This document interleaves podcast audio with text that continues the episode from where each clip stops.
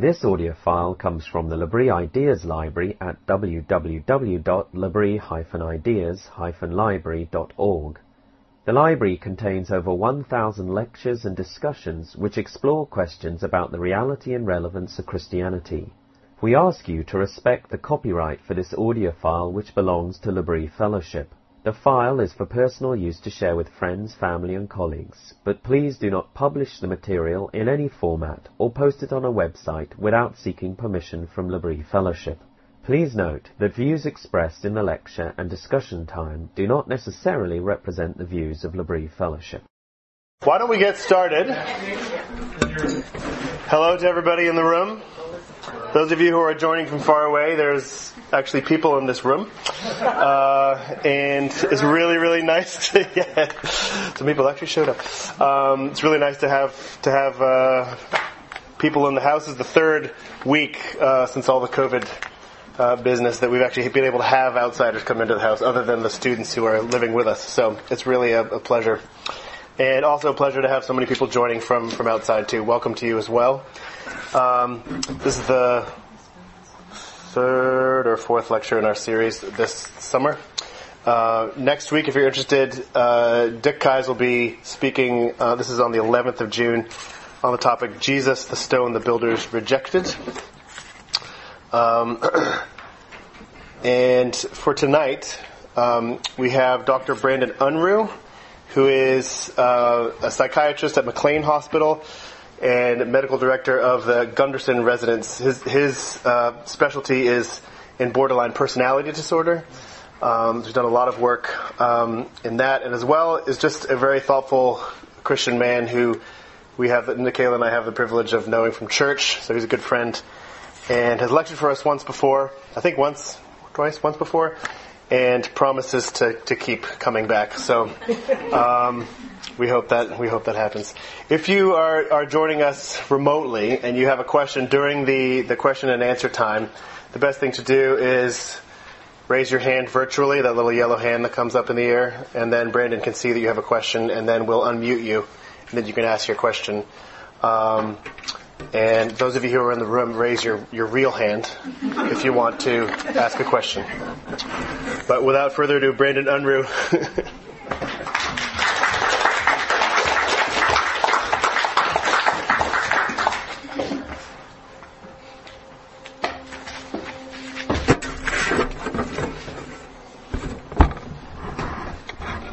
Hi everyone. Good evening. Am I okay? Can you hear me all right? Those on Zoom, hopefully. All right. Uh, it's really nice to be back, and it's strange to hear someone say that it's summer. So the passage of time has warped over the past year and a half. Um, so, so Ben introduced me as uh, a psychiatrist.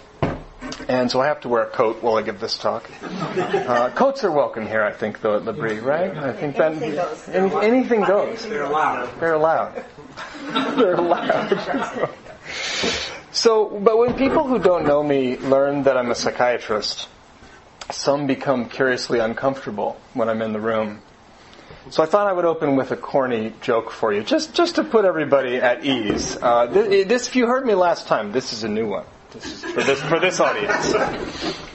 What do you call a medical student who earns C's all the way through medical school? Hopefully not your psychiatrist. There's probably other potential answers to that question that would be. So I just want to be a banjo, banjo player, I heard. Worship leader? No. I'd like to begin by just clarifying the, the ordering of my identity as I see it. Um, so first, I'm, I'm rescued by Lord Jesus. Second, I'm married to a saint who is a co-author and co-writer on everything that I do that's worthwhile, including this talk. And third, I'm father to the three children that she is watching at the moment at home right now. Fourth, or somewhere after fourth place, because there are, of course, are other roles like son and nephew and grandson and so forth. But somewhere after fourth place comes psychiatrist and psychotherapist. And some people do wonder, in more conservative Christian circles at least, how can I be both a psychiatrist and a Christian? Psychiatrists are known as the secular priests, aren't they? And this is where Ben's account of the doctrine of the fall from last week, which I listened to to do my homework, is right context for this lecture. So those of you who've arrived just yesterday or today, got some catching up to do. On a biblical account of creation and fallen human nature, we have room to understand why we have mental health problems. Not just anxiety and fear, which I'm going to focus on tonight, but depression, suicidality, self-harm, narcissism, and so forth. The Bible teaches very clearly, as Ben summarized so, so well last week, that all creation, including our very own minds, is fallen. Our own minds are fallen and fallible, and constantly falling, it seems. So I would just add to the long list of elements of reality that Ben listed last week, that the mind too, perhaps even more poignantly than other aspects of creation, the mind too bears the marks of fallenness, insofar as it is so prone to decay and disorder, misapprehension of ultimate reality. Isaiah 55 says, For my thoughts are not your thoughts, neither are your ways my ways, declares the Lord. For as the heavens are higher than the earth, so are my ways higher than your ways, and my thoughts than your thoughts. So God's, God's mind scales the heights, and our minds are fallen. So because our mind is a bent apparatus, as we look along our own mind to draw further conclusions about the world, we're going to get things further wrong. Our experiences of ourselves, of others, and of course of God, all processed through the mind, remain fractured, fragmented, and finite nearly all of the time. The Bible, of course, says that we see through a glass darkly, but often it seems more like we're just trapped inside a black box. Feelings, we all know, are not facts. There are so many ways that our felt experience of God is not a reliable guide to our relationship with God. So we predictably feel distant from God in so many ways despite constant nearness. And our deepest problems with anxiety might be understood in part as a symptom of this distance in this life from our Maker. So that's just to tie what I'm going to say back to last week. So back to describing my day job, not to start quite so heavy. So I am a psychiatrist and a psychotherapist, and I always put the qualifier, I'm actually primarily a psychotherapist, because the disorders that I specialize in, in treating are disorders that do not respond to medication. Uh, medications may be supportive, may be helpful. We say adjunctively, meaning secondarily. But for the most part, problems of self-harm and suicidality and the kind of anxiety and depression that I see day in and day out are not cured with medications or other somatic therapies like shock treatment, ECT, magnet treatment, TMS, ketamine treatments, and so forth, and all of the other biological treatments that are uh, are ever so popular. But primarily, I use talk therapy. So, of course, I'm the perfect person to talk with you tonight about anxiety because I know all the tricks for managing it. And I've learned to raise myself up to be impervious to anxiety. Right? If that was really true, you probably wouldn't be very inspired to listen to me talk about managing anxiety if I was someone who didn't feel stricken with it myself. So the truth be told, I get plenty anxious. Not long ago, I had a walloping dose of anxiety about a patient I'm going to tell you about. I'd been treating in psychotherapy for about a year. And of course, as a doctor, I'm used to beginning talks with a case presentation. So this is a comfortable format that puts my anxiety at ease with all of you. Though I do have to caution you, the subject matter is in its own way a bit grave. So the patient, and the details of this have been modified. The patient is a man in his early 20s who was born and raised in Japan and then moved to the U.S. for college about four years ago. His college trajectory has been interrupted by multiple suicide attempts, leading to multiple psychiatric hospitalizations nearly ending his life. His parents, on the one hand, care about him dearly and live on the edge of fear and worry about his life. And on the other hand, they are rather dismissive of his core emotional experience out of their own tendencies to minimize and underexpress their own emotional life.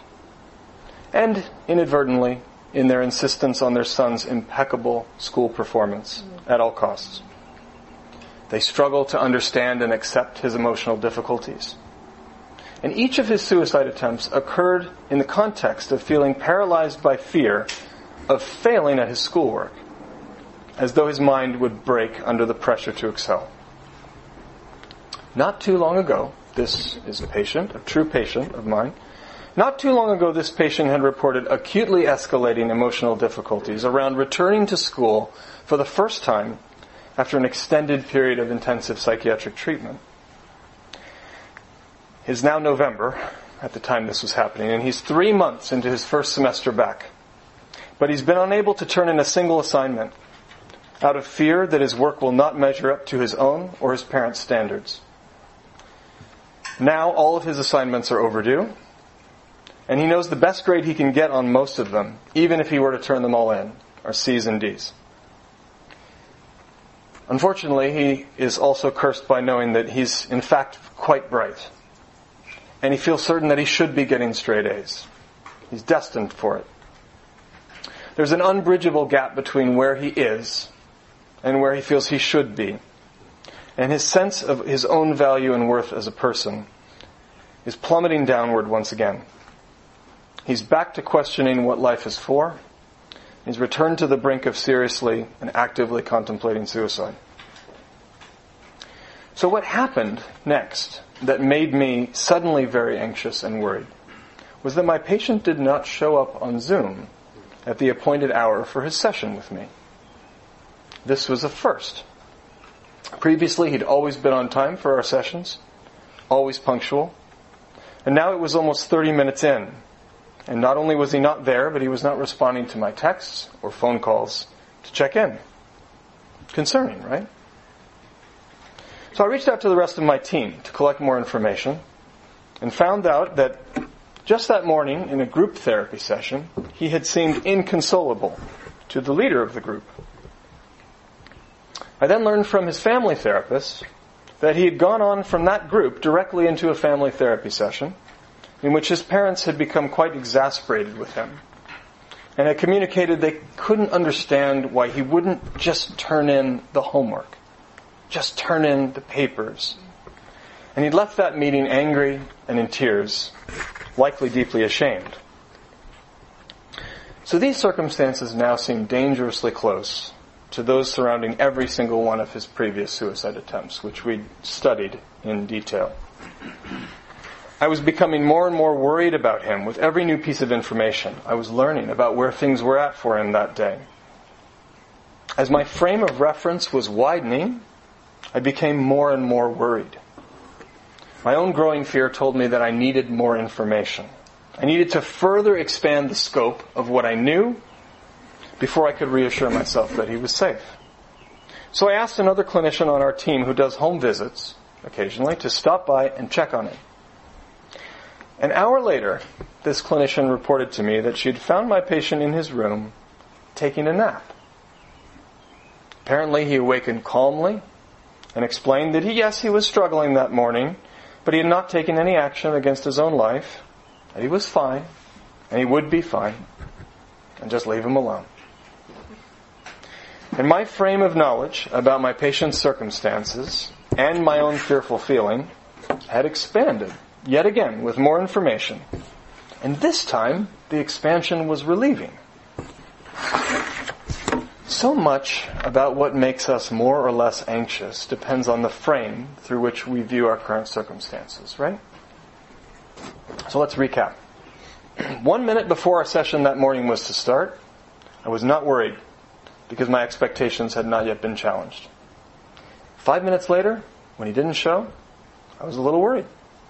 Thirty minutes later, and after hearing about the, the, the morning's events, was very worried. Sixty minutes later, after I learned that he had merely taken a nap, I was relieved. I thought, ah, now I've got more information. The frame is wider. He's safe. I'm safe. I can rest easy now with my current frame of reference around my anxiety, right? I'm good, right? The truth be told, I was relieved only for about half an hour. Because then the frame of reference in my mind expanded yet again. Past the missed session, past hearing about his mounting acute distress that morning, past my knowledge of the nap, to ponder the wider terms and conditions of his life at that very moment and my role in it. None of that stuff had actually changed at all by learning that he was just napping. All the internal psychological burdens that I'd come to understand that this young man was carrying were firmly in place. All the external events that had happened that week, which by my best predictions would have been expected to drive him towards suicide again, it had all still happened. It had just happened.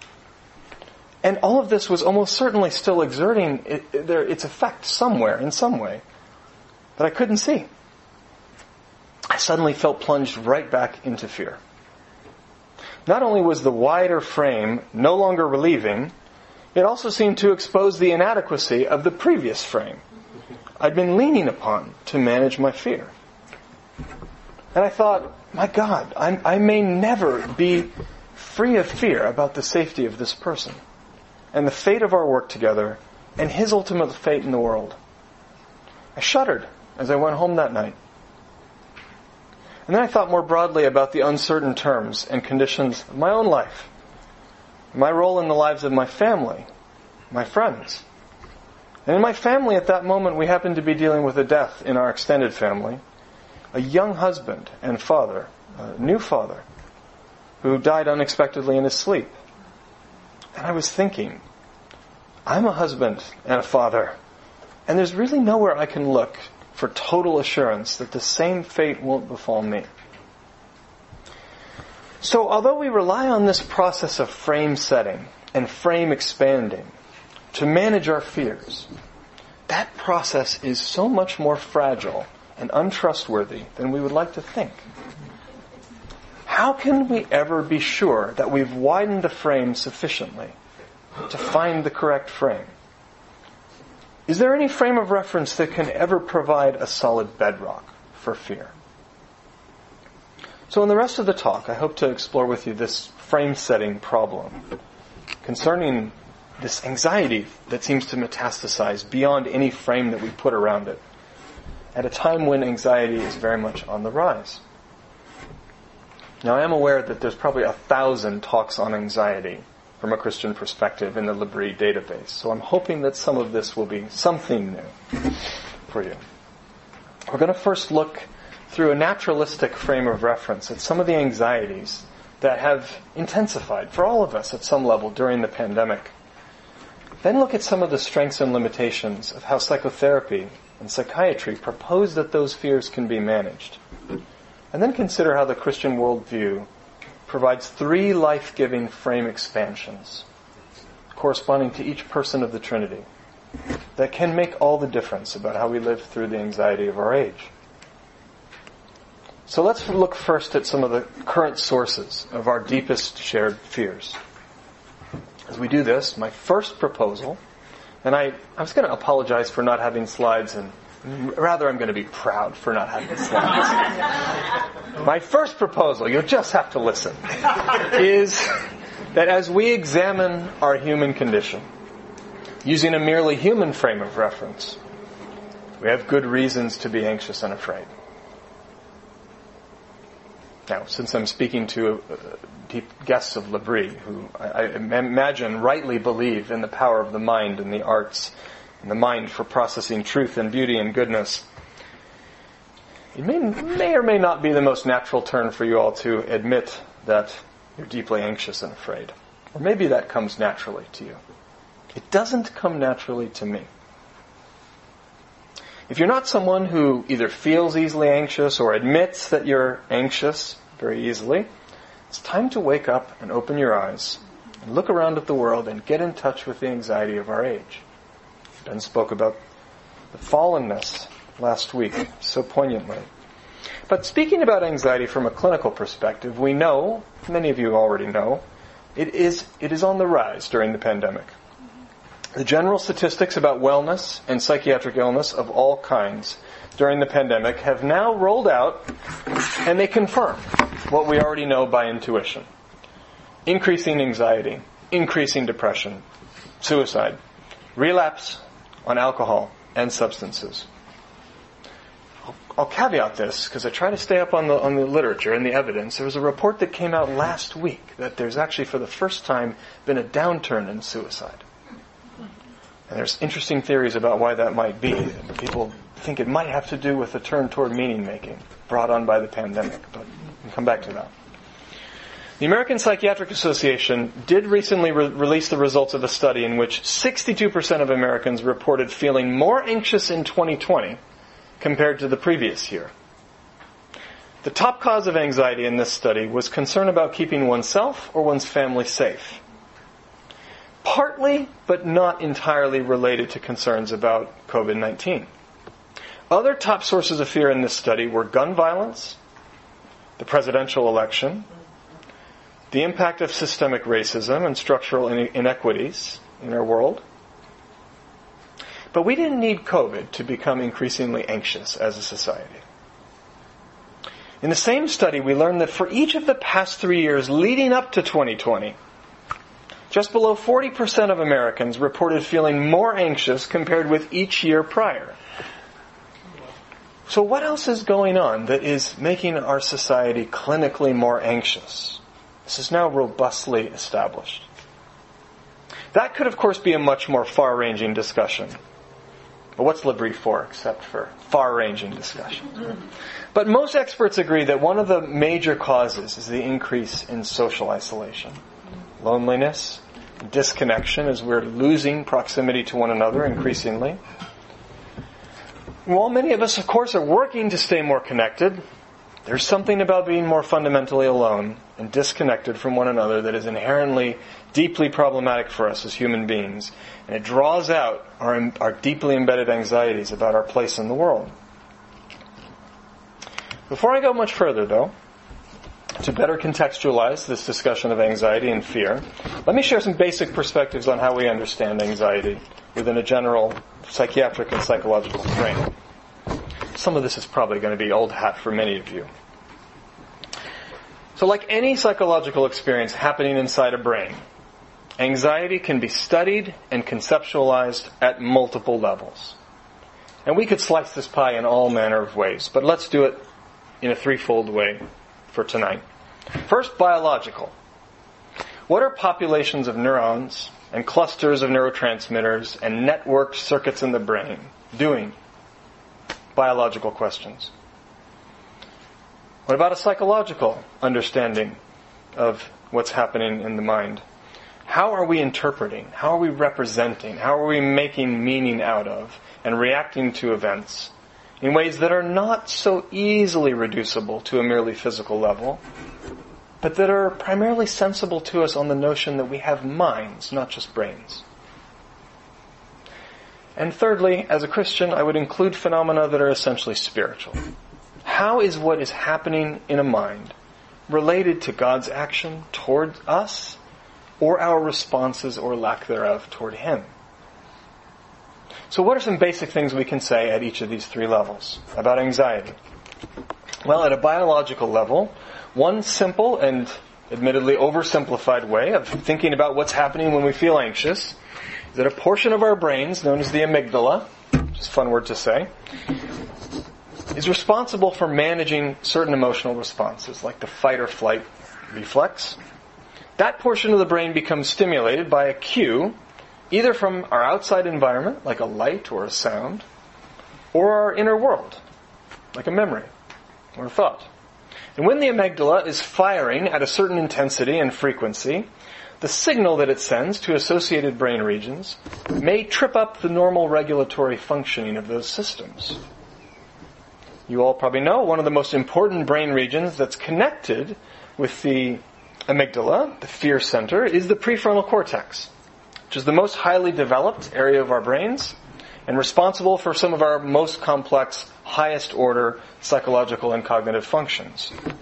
So a normal signal of fear from inside the amygdala eventually recruits the prefrontal cortex to come back online and help us think through and respond sensibly to even the most intense feelings, sending the signal for reinforcements.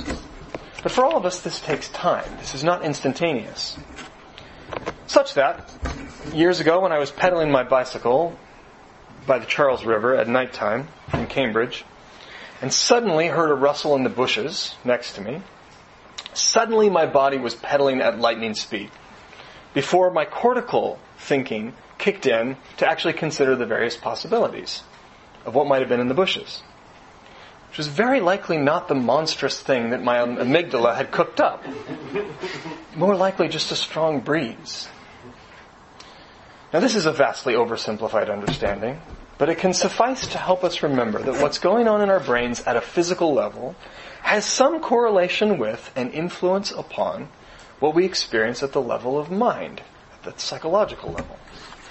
And this is really important because we know that individuals, all of us, have between person differences in the biological sensitivity of these regions of the brain.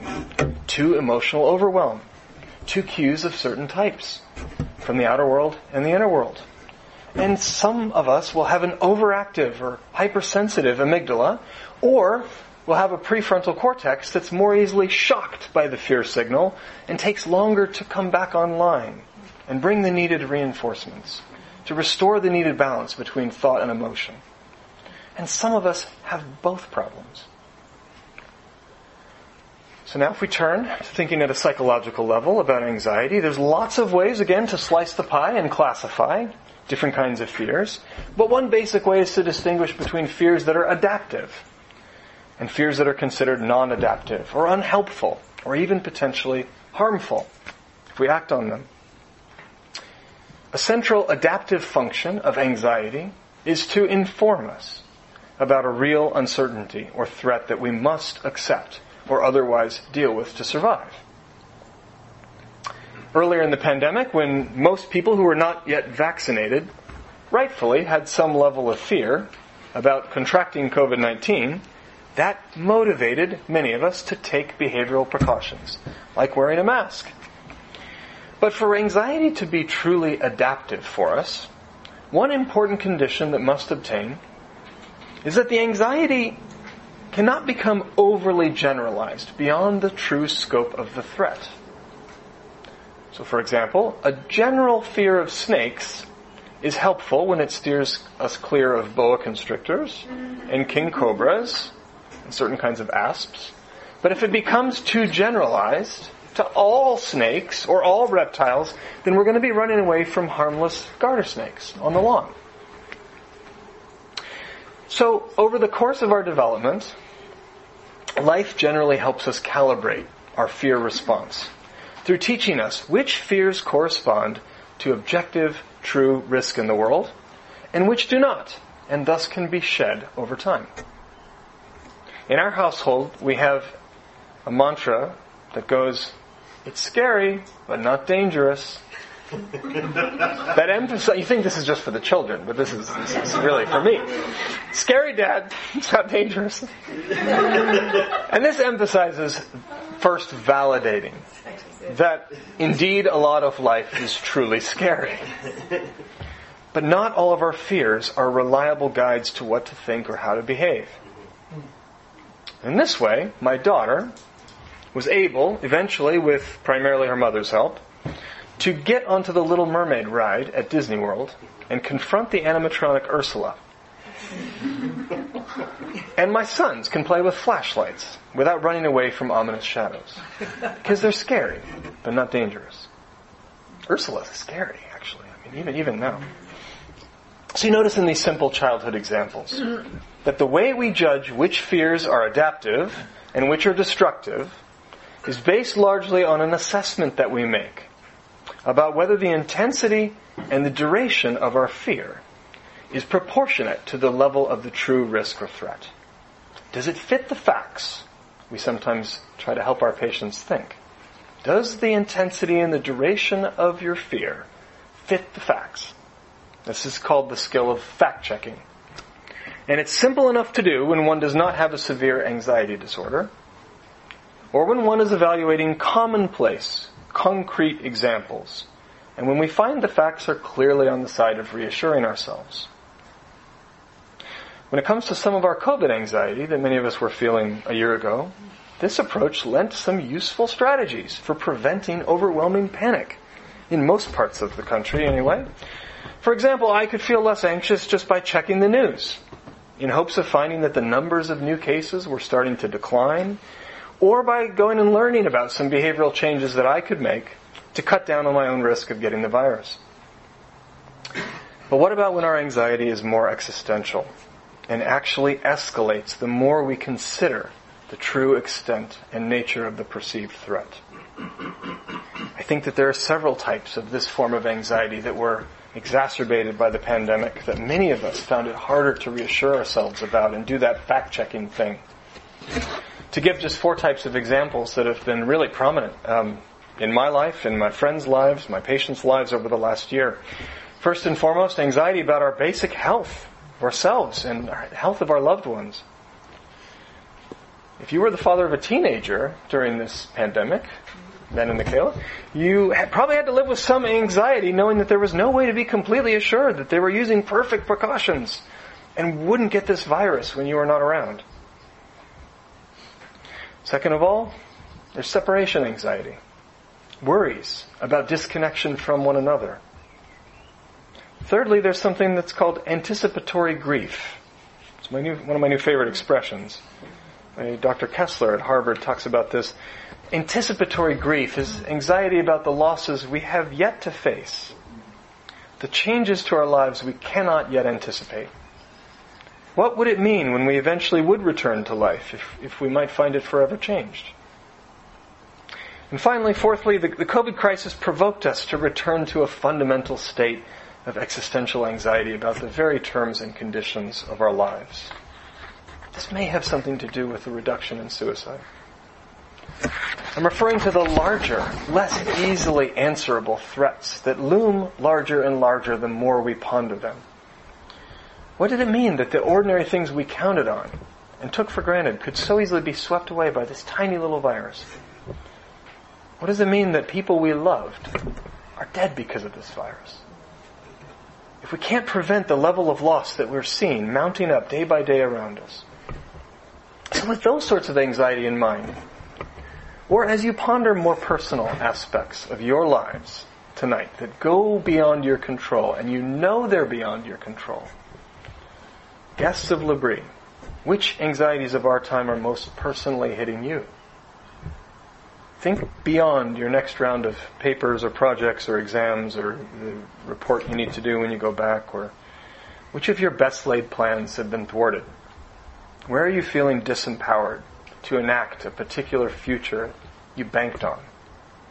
What hopes have you had for yourself or a loved one that have been dashed against the rocks this past year?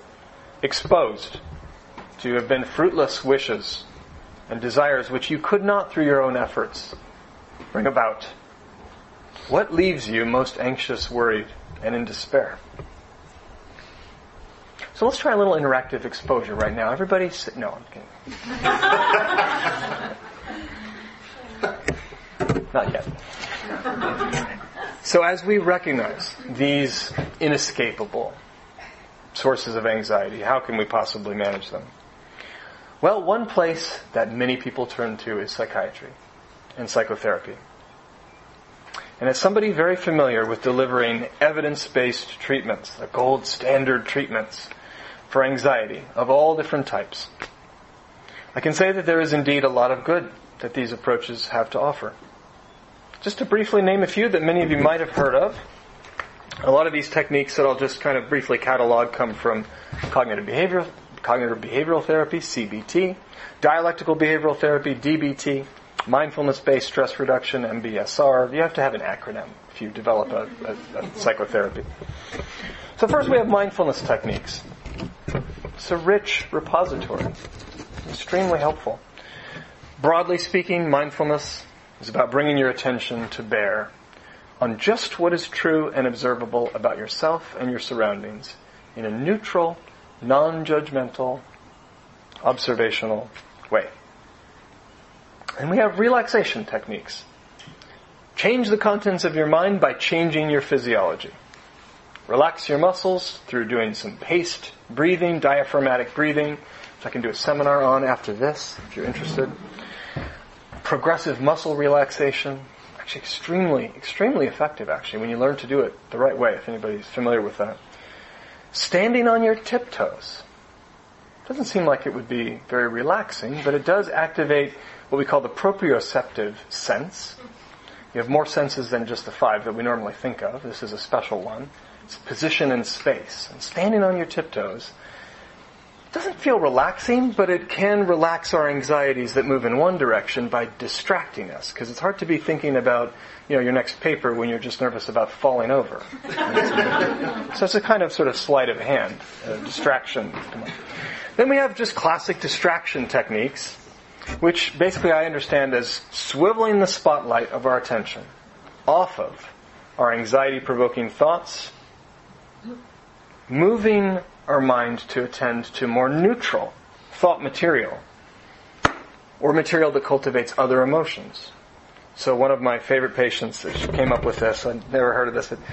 Um, one classic technique that we use is, you know, making lists. If you're a little obsessional like me, you like to make lists of things like favorite, you know, songs that start with the letter A from the mid mid 1980s, you know, something like that. Uh, one hit wonders from the early 90s one of my favorite patients memorized the British monarchy, the entire lineage of the British monarchy, all the way back to the beginning.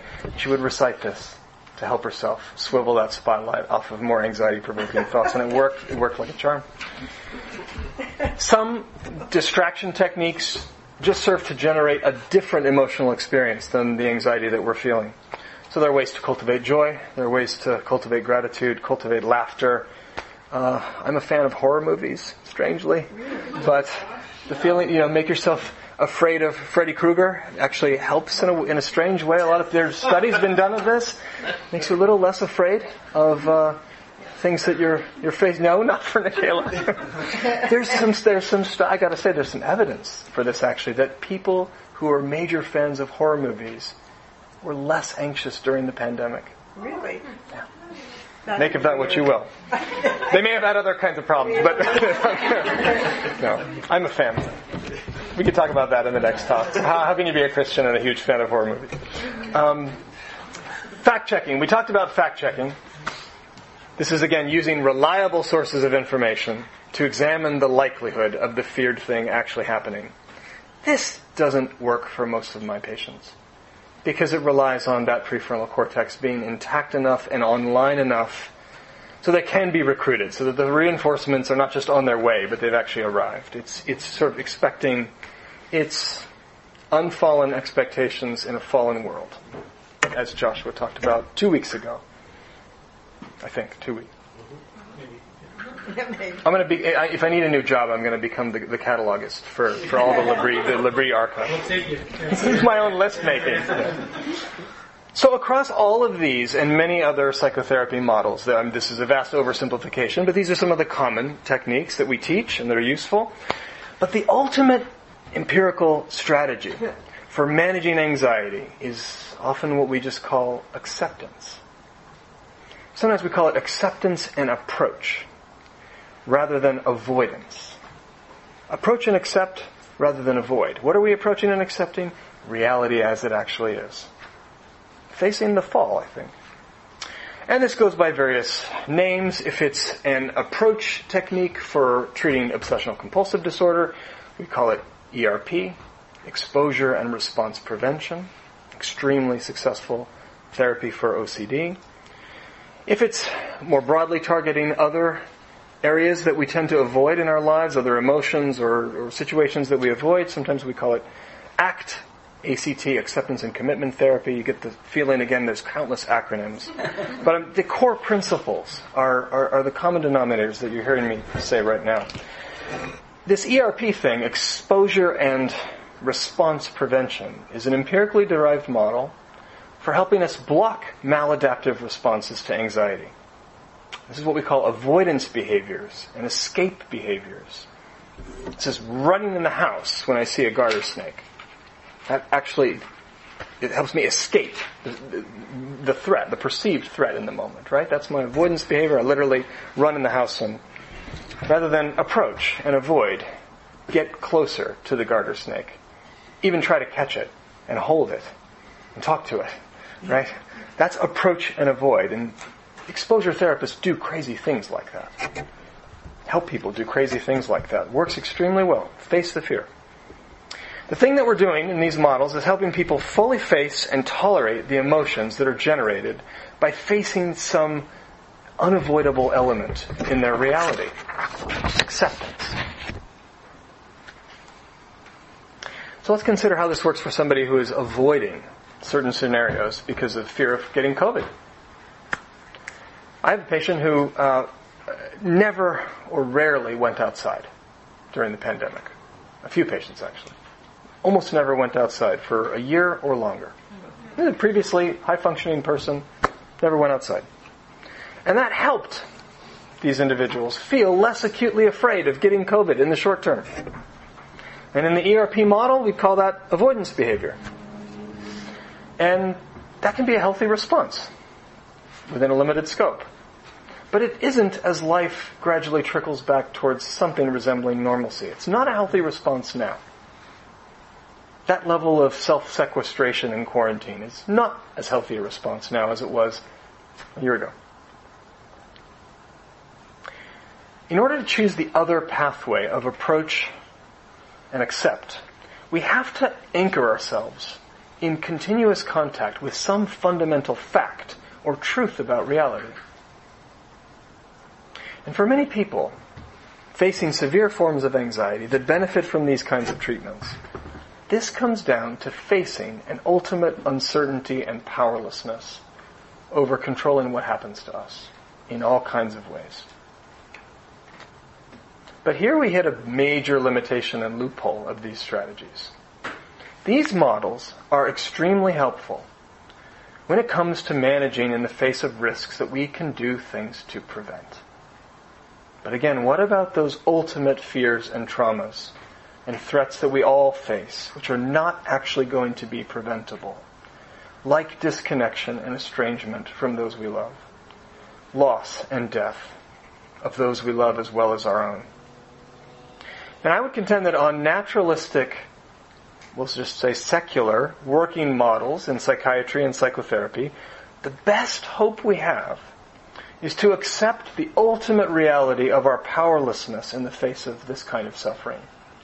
And to acknowledge it is what it is. Mm-hmm. that that's the ultimate nature of life. We are but a flicker on the world's impersonal screen. And that for me, for my patients, maybe for you, that seems like no recipe for managing our mm-hmm. most ultimate fears. So to sum up where we're at so far, since I don't have slides, I've suggested that the available secular, psychiatric, and psychotherapeutic approaches for managing anxiety are quite helpful for managing anxiety when it comes to specific, concrete threats when it is possible to minimize, or in some cases completely neutralize or avoid the threat. But when it comes to the more unavoidable existential anxieties all of us face, more acutely now in this age, the psychiatric world's techniques for managing anxiety have a major existential loophole. And it's this, that as we've seen, some of our most disquieting forms of anxiety are not so clearly unjustified or out of proportion with reality. Sometimes our fears are based in truly unavoidable, disconcerting realities. Like again, the inevitability of suffering. We can't get away from it, as Ben talked about last week. Everything is bent by the fall. The disconnection from and loss of our loved ones, our inability to protect those we love, the tragedy that some children die before their parents, the reality of human evil, including that some die by others' hands, the fears that we have of ending up alone, fears of failing and being proved as not good enough, fears of being unloved, or loved only conditionally based on how we perform.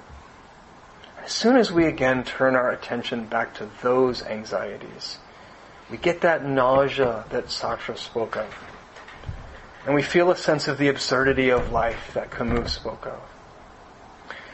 And my favorite thing that I read that was in short form during the pandemic was this piece that I just chanced across in the New York Times. I don't know if anybody saw it, by the author, I'm going to mispronounce it, uh, Alain de Botton, drawing, yeah, yeah, drawing lessons from the COVID era, from Camus' novel The Plague, which tells the story about a doctor and the contagion. He's fighting the spread of this unknown contagion. And the, the author of the editorial, De Botton, writes, For Camus, when it comes to dying, there's no progress in history. There's no escape from our frailty. Being alive always was and will always remain an emergency. It is truly an inescapable underlying condition. Plague or no plague, there is always, as it were, the plague. If what we mean by that is a susceptibility to sudden death, an event that can just render our lives instantaneously meaningless. And de Botton goes on to say, suffering is randomly distributed. It makes no sense. It is simply absurd. And that is the kindest thing one can say of it. And the author later sums all of this up in, I think, one of the most brilliant, pithy one-liners I've ever heard.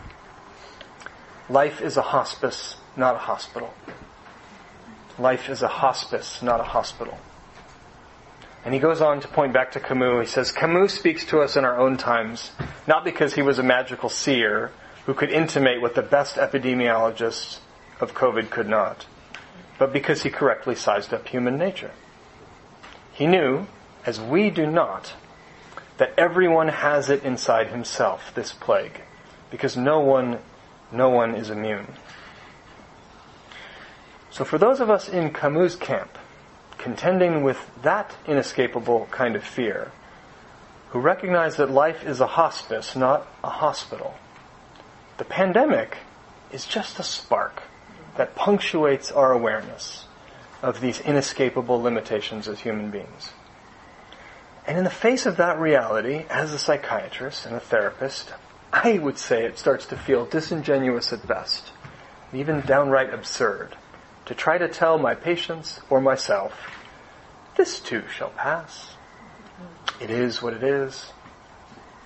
This, that approach just tinges life with this inescapable absurdity. Mm-hmm. And it becomes disingenuous to say we're working toward creating our own meaning if life is but a vapor. So how can I center myself and settle my anxieties through merely focusing on my own breath, which is another classic technique for managing anxiety. Very useful. Not knocking it. But how can I center myself on my own breath when I know at any moment my own breath may be stolen from me? How can I escape my anxiety over making meaningful choices in life if I believe that deep down life may be meaningless? How can I make meaning out of a life of serving others if I believe deep down that their lives have no lasting meaning as well? And there's further, for many of us, a moral anxiety that comes when we examine ourselves according to the very standards of goodness that we would profess. If anything should give us anxiety, it's the thought that we in some way might be fallen. Thinking about what we've fallen from and what we're falling to. In some way we're enemies of an ultimate goodness in the world. Is there a greater fear than that? So the reality is, and hopefully I'm not making this in too, too belabored a way, the reality is, and I see this day in and day out in my clinical practice, the best of therapeutic techniques can let us down and leave us feeling woefully incomplete. So we've so far left out a spiritual understanding of anxiety. And we've seen, I hope, that within a secular frame, approaching these problems, we have good reasons to remain deeply anxious. So in the last section of the talk, I want us to consider these three frame expanding moves that can be made within the Christian worldview that can utterly transform our approach to anxiety. None of this directly argues for the truth of the Christian worldview. It does indirectly, which is maybe a topic for another time.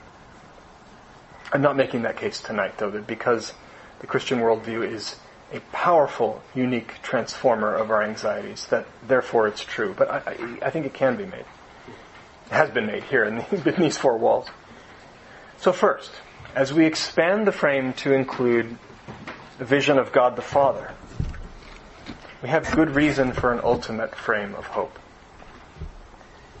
The Bible tells us that we have a God who loves to comfort and encourage those who are anxious and afraid. There's so many passages I could have picked for to illustrate this, and I hope you'll spend some time finding your own.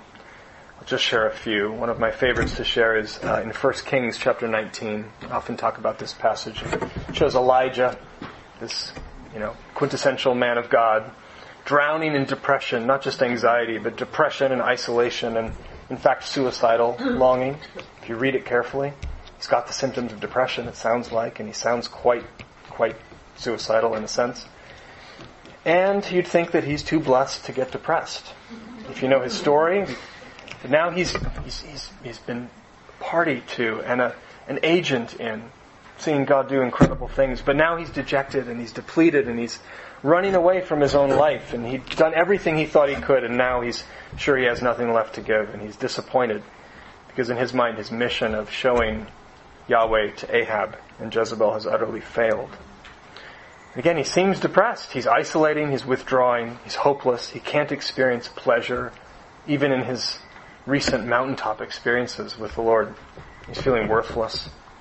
And the place that he'd run to was at the end of the line because beyond it there was nothing but desert. You get the sense he'd left his servant behind, journeyed an additional day beyond that into the wilderness. And we have to wonder, did he have any intent of coming back?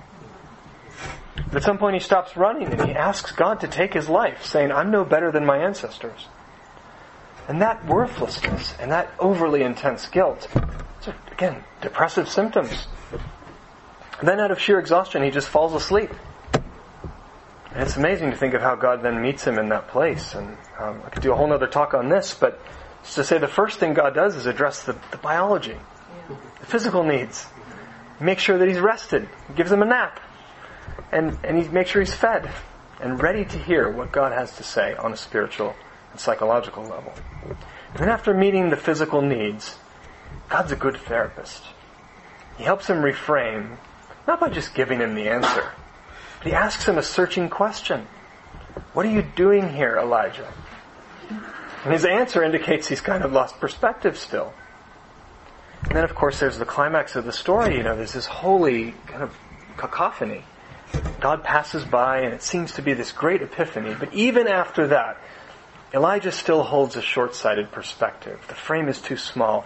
And then God speaks to expand the frame widen his frame on this situation. He says basically, Elijah says, God, I'm the only one left.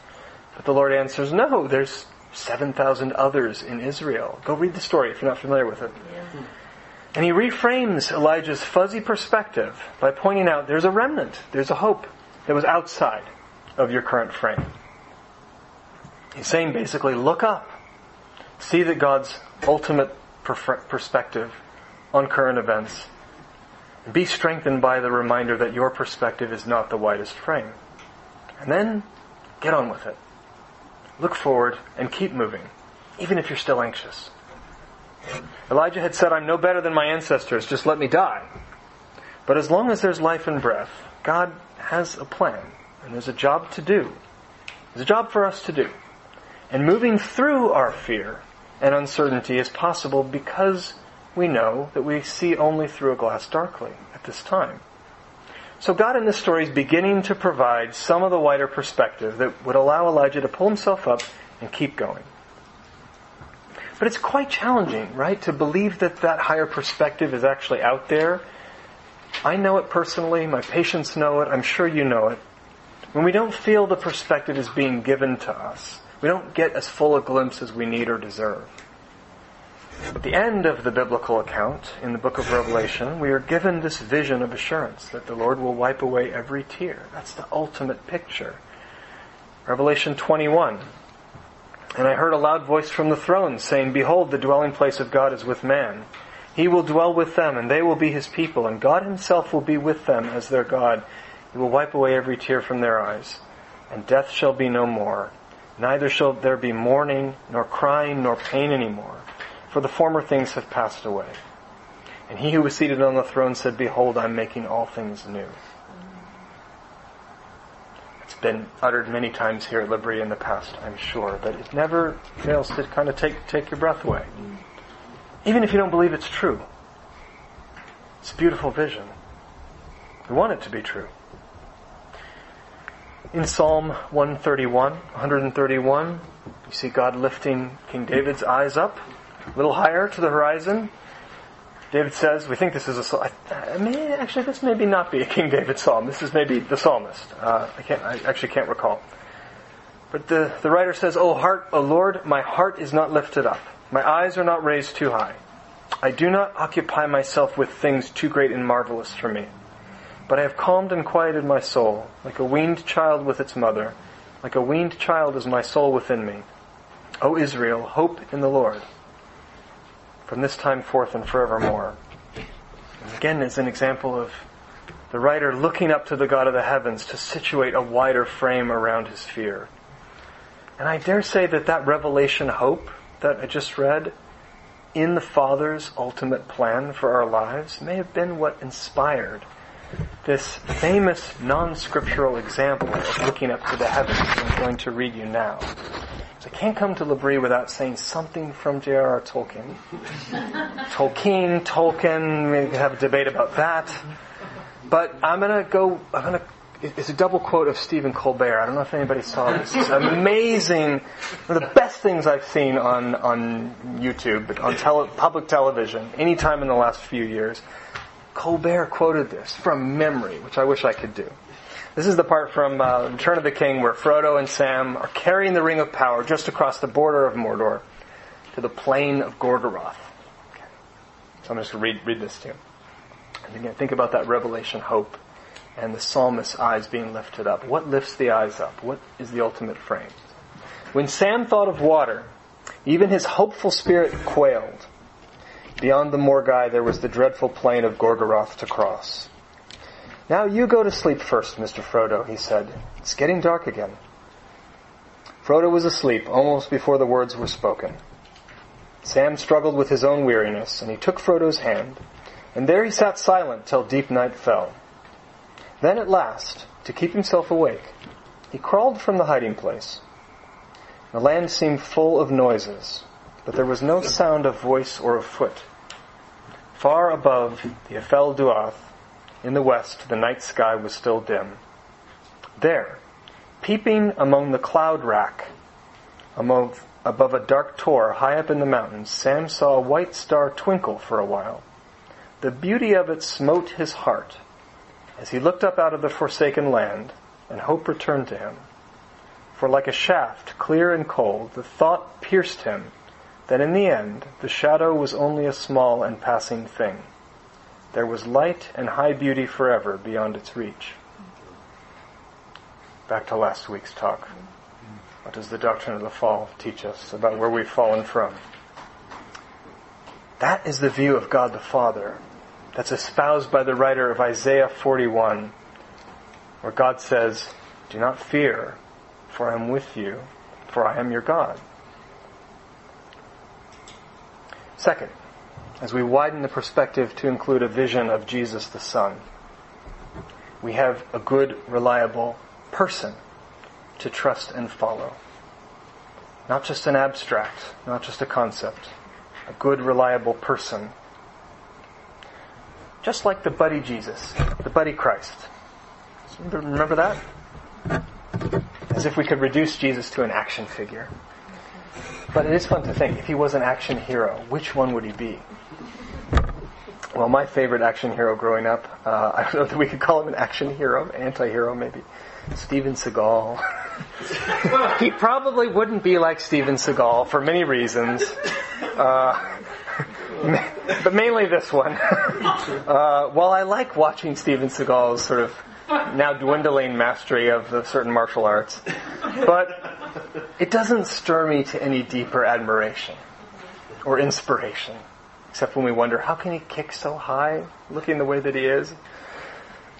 The action and adventure heroes that we most admire are not the ones who are impervious to feeling fear, but those who feel it and then somehow steel themselves and get on with it despite their fear. Frodo says, I will take the ring, though I know not the way. Indiana Jones, currently, huge hit in my house. I got a bad feeling about this. Or I hate snakes. I hate snakes. But then he plunges in to the pit of snakes. And this fits with what we want as children. You're still with me? Can I go a little longer? How's our time? I'm going longer. You guys okay? Okay. I think these visions fit with what we desire as children. So I'm going to do a little primer on attachment theory. The basic takeaway here is that the way we all listen and learn best about fear is by being around others who, number one, see our fear for what it is. It resonates with them. They, they see our fear for what it is in us. But they also themselves have experienced their own fear. And have, if not conquered it, at least metabolized it, at least learn to live with it. And they communicate back to us. That they see it, they feel it, but there's a wider frame on it. That's how we all learn to self-regulate. Not just around fear, but shame, sadness, grief, so forth. Imagine a baby with total need and no power. This is all babies. Total need and no power to provide for those needs on his or her own. All the baby can do is cry out in distress. If all goes well, the baby's cry of pain and torment brings a response from the parent. And that response, again, has several components if it goes well. First, that caregiver comes up close and comes alongside. Alongside what? The child's distress. The caregiver does not hover authoritatively over the child and preach at them or tell them what to do. It's an empathic, it's a contingent response. It's contingent on the child's experience and the level of what they can take in from the world. Parent comes up close as if to say, I see your pain as fully as I can. It doesn't have to be perfect. And with human caregivers, it never is. Never is a perfect scene of our pain. It is what we want as children. We could come back and do another talk on how we idealize our caregivers and then we devalue them. We go back and forth and back and forth throughout our lives. Basic psychodynamics. But as kids, what we want is an ideal caregiver, the one who sees us perfectly. Every time we cry, the food supply should be there. The comforter should be there. That is the psychophysiologic expectation of all of us. It's wired into us to expect that and look for that in the world. But we never find it. It's an interesting biological, psychological, and potentially spiritual fact We're wired to look for it. And we never find it. Back to the fall. The parents or caregiver's response is not, it's also not just a merger with the child's fear. The child is screaming in terror. The I think I acted this out with, with Ben last time I was here. I think I asked Ben to scream like a, like a baby, and you did a great job with that. I won't, I won't ask for a, another one. And then we sort of acted this out, if I remember right. Maybe this was just in my head, but um, I definitely. But that's called repression. Um, but as we, you're not going there's a tree, there's a three-letter word treatment for that. It's ERP. We can do that. But we say that the caregivers, as ideal a caregiver response as we can get in this life, what we call it in technical language is it's marked contingent mirroring. That's the fancy speak. It's it's contingent to the child's fear. It's a mirroring of it in a sense. The child has to see that the caregiver feels it on some level too but it's marked as not the same. It's not that if the child is screaming, ah, the caregiver leans down and gets on their level and screams back, ah, in exactly the same tone and pitch and intensity. What would that communicate? That would communicate there's no metabolism of this fear in the caregiver. There's, there's no hope. There's nothing. There's no hope. So that's a clean enough model for thinking about how we self-regulate around fear. When we're talking about a child who's hungry or thirsty or needs a diaper change or has a splinter in their hand, when the problem can be concretely solved or managed by a simple perspective shift or the presence of the food source or a pointing to a concrete skill that can be used by a therapist. But not so when the problems are existential. A fundamental mistrust of our own goodness, our own capacity for goodness, uh, an overestimation of our own goodness, an underestimation of, uh, of, of, God's intent to redeem us, uh, a deep suspiciousness of other people. Um, when I consider as a therapist, as somebody who believes in the powerful proximity of a loving human other, I do believe in that. It's, it's an archetype. It's a, it's being a little Christ to someone. What I come up against is the, the discovery and the rediscovery over and over again that who I really am as a person is susceptible to all manner of emotional pain that exists at a forever social distance that no one can perfectly see and understand and help me regulate. Others can only be helpful to me in managing that pain imperfectly. So ironically, the proximity of loving others ultimately points me past the limits of imperfect human proximity to my longing for that more perfect ideal response. I don't just want a therapist. I want the, I want the best, the perfect therapist. We long not just for others who can come up close, who can have that proximity to our pain, not be repulsed by it, but those who can give us some hope that it can be transformed. And Christians believe that we have a God who knows firsthand what it is to fear. Not secondhand by watching the subject of Jesus down below. Jesus wasn't a test probe sent into the universe to collect data and bring it back to the Father. Jesus is God in the flesh. God knows firsthand. God firsthand is the all-powerful and all-vulnerable God. And if He's really both, then He would be the only figure who could really transform our approach to anxiety. But there is, I think, a barrier in some Christian circles to thinking that Jesus was ever truly afraid and vulnerable like us. Was he really vulnerable like us in that same way? Mm-hmm. I think that's contended in some Christian circles. I don't know what L'Abri thinks of it per se, but we often don't think of God that way, you know. But he was fully God, right? So he couldn't have been terrified, really. We think of him as the antidote to fear. He's the antidote to other people's fears. You know, he calls out to invite Peter to follow him on the water. Um, even the post-resurrection appearances. Don't be afraid, he shows up saying. He's the antidote to everybody else's fear.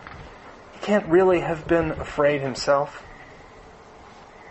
But just like we have deep grounds for believing that Jesus felt the depths of human sadness, not just the Lazarus story, but, but, that's a good one so too do we have deep grounds, I think, for believing that he knew the full anguish of fear. So I want to read from C.S. Lewis. This is from um, from the C.S. Lewis Bible, uh, but it's from it's from Letters to Malcolm, the original source, uh, notes on prayer. This is rich for me. Uh, this I should have a slide for because it's kind of an extended quote, but try to try to follow me. So he's writing about Jesus in the Garden of Gethsemane. It is clear from many of his sayings that our Lord had long foreseen his own death. He knew what conduct such as his, in a world such as we have, must inevitably lead to. But it is clear that this knowledge must somehow have been withdrawn from him before he prayed in Gethsemane. He could not, with whatever reservation he had about the Father's will, he could not have prayed that the cup might pass and simultaneously known that it would not. That is both a logical and a psychological impossibility. Do you see what this involves? Lest any trial incident to humanity be lacking, the torments of hope, of suspense, anxiety, were at the last moment loosed upon him. The supposed possibility that after all, he might, he just conceivably might be spared the supreme horror. There was precedent for that. Isaac had been spared. He too at the last moment. He also against all apparent probability. It was not quite impossible. And doubtless he had seen other men crucified. But for this last and erroneous hope against hope, and the consequent tumult of his soul, the sweat of blood, perhaps he would not have been very man. To live in a fully predictable world is not to be a man. We all try to accept with some sort of submission our afflictions when they actually arrive. It is what it is. But the prayer in Gethsemane shows that the preceding anxiety is equally God's will and equally part of our human destiny. The perfect man experienced it, and the servant is not greater than the master. We are Christians, not Stoics. Not Buddhists. Not mindfulness gurus. We're Christians. So if you doubt that Jesus fully was exposed to the depths of fear, other voices point to that too. Matthew 24, verse 36. But concerning that day and hour, no one knows, not even the angels of heaven, nor the Son, but the Father only. Hmm. Separation from the Father, at least psychologically, in that moment. We know something about that. So in Jesus we have a person, a reliable person. Reliable because he's God the Father, he's fully man, all vulnerable, all powerful. Third, and finally, as we widen our perspective to include the Holy Spirit, we have good tools to flourish despite fear. And what I want to say in this section is, I think, a little more practical, hopefully, a little more simple maybe. Um, in Ephesians 6, we're told that the sword of the Spirit is the Word of God, and that we are to pray at all times in the Spirit. So the top two tools, at least in this passage, that the Holy Spirit gives to us are Scripture and prayer. We need these two pathways constantly to remind ourselves of the high beauty, that higher perspective of Samwise. Think about that, uh, the image of in, in the book of James, the first chapter, looking into a mirror. Excuse me says, For if anyone is a hearer of the word and not a doer, he's like a man who looks intently at his natural face in a mirror, staring at the self in a mirror. Kind of narcissistic. For he looks at himself and goes away and at once forgets what he was like. But the one who looks into the perfect law, the law of liberty, and perseveres, being no hearer, hearer who forgets, but a doer who acts, he will be blessed in his doing. So that takes some mulling over, I think, to to, to, to get that. But Christians believe that by looking into the mirror and then back at ourselves through God's eyes, through prayer and time in Scripture, assisted by the Spirit, we can remember and wake up again and, and reckon with what we really are and how the world really is and who God really is. But when we're on that plain of Gorgoroth, it's a perfect name for that place, right? Better than Mount Doom. It's kind of a lame name, I have to say. Um, when we're on the plain of Gorgoroth, it's hard to remember what that high beauty just out of reach is. So in the last section of the talk, let me just offer some practical strategies for kind of transforming some of these secular practices from the best of evidence-based treatments for anxiety, ways to invite the Spirit to come be with us in our anxieties and transform them. So these are anxiety management strategies uh, ideally sort of baptized by, or transformed by some uh, Christian principles. So the first is let's think about breathing exercises. Well, this is one of the most common and most important exercises across many therapies for relaxing our physiology and steadying our minds. Steady the body, steady the mind. It works surprisingly well a lot of the time. You have to practice it to get this, but I've been surprised at how well it works when you practice that diaphragmatic breathing. How does it work? The basic idea is that you use your breath to fixate on a still point. Why do we choose the breath for that? Because the breath is cyclical. It has a rising and a falling pattern that undulates within us like the waves of the sea. So it can be followed in a somewhat reliable way as it moves in and goes out. It's also with us wherever we go. There's nowhere we can't use our breath to steady our mind at some level. It has deep symbolic connections that are useful for meditation as we think about the material from the world that we take in and then allow to leave our minds. The coming and going of our breath, the coming and going of other material into our minds. This is immensely regulating for anxiety. It can be extremely helpful. And it's no surprise that many forms of breathing meditation practice have been developed and are evidence based. They work. But we talked about the fundamental existential flaw with using our breath as an ultimate anchor for our existential anxieties. Because our own breath will inevitably fail us and run out. It will stop. Because life's a hospital, never Sorry, life's never a hospital, always a hospice. I knew I was going to bungle that at least once. life's never a hospital, always a hospice. But the Christian worldview can transform. Jesus can transform our practical use of breath to manage anxiety in a different way if we also recast its symbolic meaning within the biblical narrative. So a couple of data points on this from scripture. First, in the book of Genesis, of course. It's God's breath that begins and sustains life, not ours. Reminder that all breath in our lungs is never by our own strength. It's traced always back to that first breath from Him. Second data point in the gospel narrative of Mark. Another crucial instance of breath comes during the crucifixion. When Jesus cries out in anguish, My God, my God, why have you forsaken me? And then shortly after, it says Jesus gave a loud cry and breathed his last. Another gospel account in Luke recounts those events, saying Jesus said, Father, into your hands I commit my spirit. And then shortly after, Jesus gave a loud cry and breathed his last. The same breath of God that creates life out of the abstract, swirling void in Genesis also comes alongside us in Jesus to exhale in anguish. The same breath that inhales and creates all of life out of the void also comes alongside us to exhale in anguish. And then even more powerfully, we see that when Jesus' breath runs out on the cross, we know from all four Gospels that's actually not the end of the story.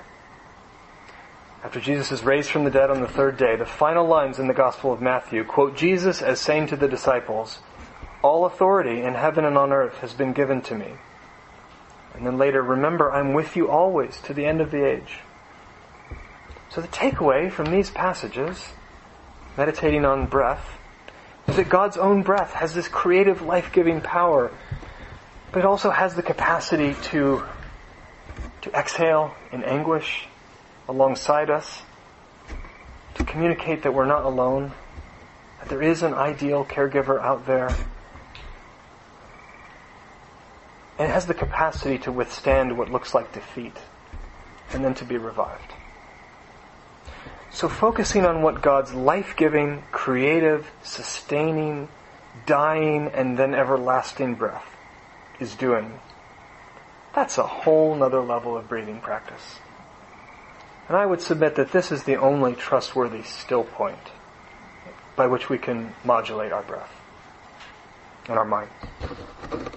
Number two, and this is really the last section, just some, some practical takeaways. Number two, a lot of these are obvious. Practice listening to the mind and heart and voice of God rather than listening to our own minds and voices and hearts. The voices that consume us from outside and from within. One of the most tragic elements of severe anxiety is that it narrows our focus onto our own minds. We're only pondering what's going on in our own minds, ultimately. And that's tragic because it reduces both our capacity to allow God's mind to draw close to us, to provide comfort, and it reduces our capacity to allow God to reattune us to the realities and needs of others, the minds of others. One of the useful techniques that we use a lot in, in DBT, this is a treatment for recurrent suicidality and self-harm primarily, but it also helps with interpersonal relationships and emotion regulation in general. One of the useful techniques that we use a lot is just called comparisons and connectedness.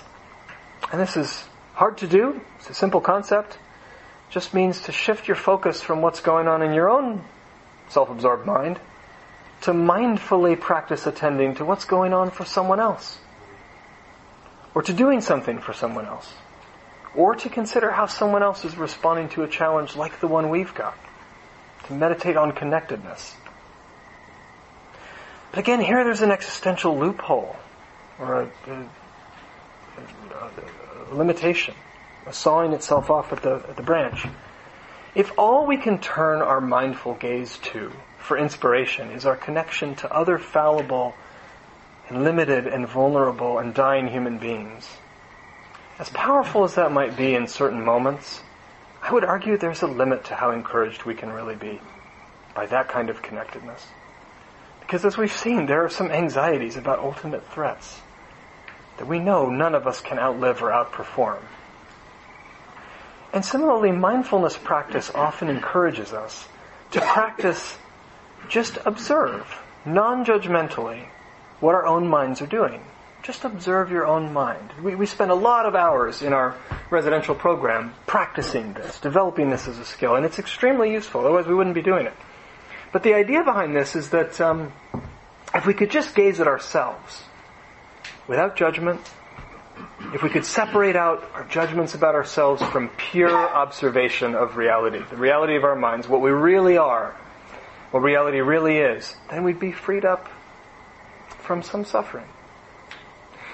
And of course, as a matter of actual clinical practice, this is extraordinarily helpful sometimes. And many of my patients do learn well how to be a better observer of themselves and to be less judgmental about themselves in, in very helpful ways. It is crucial for all of us to learn to distinguish the thought that I'm unlovable from, from the thought I'm having the thought that I'm unlovable. That's a crucial distinction for all of us to be able to make.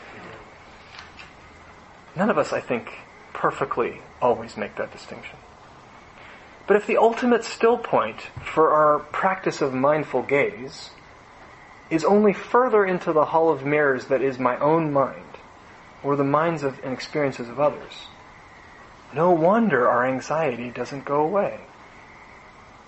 C.S. Lewis famously said about looking into his own mind, For the first time I examined myself with a seriously practical purpose.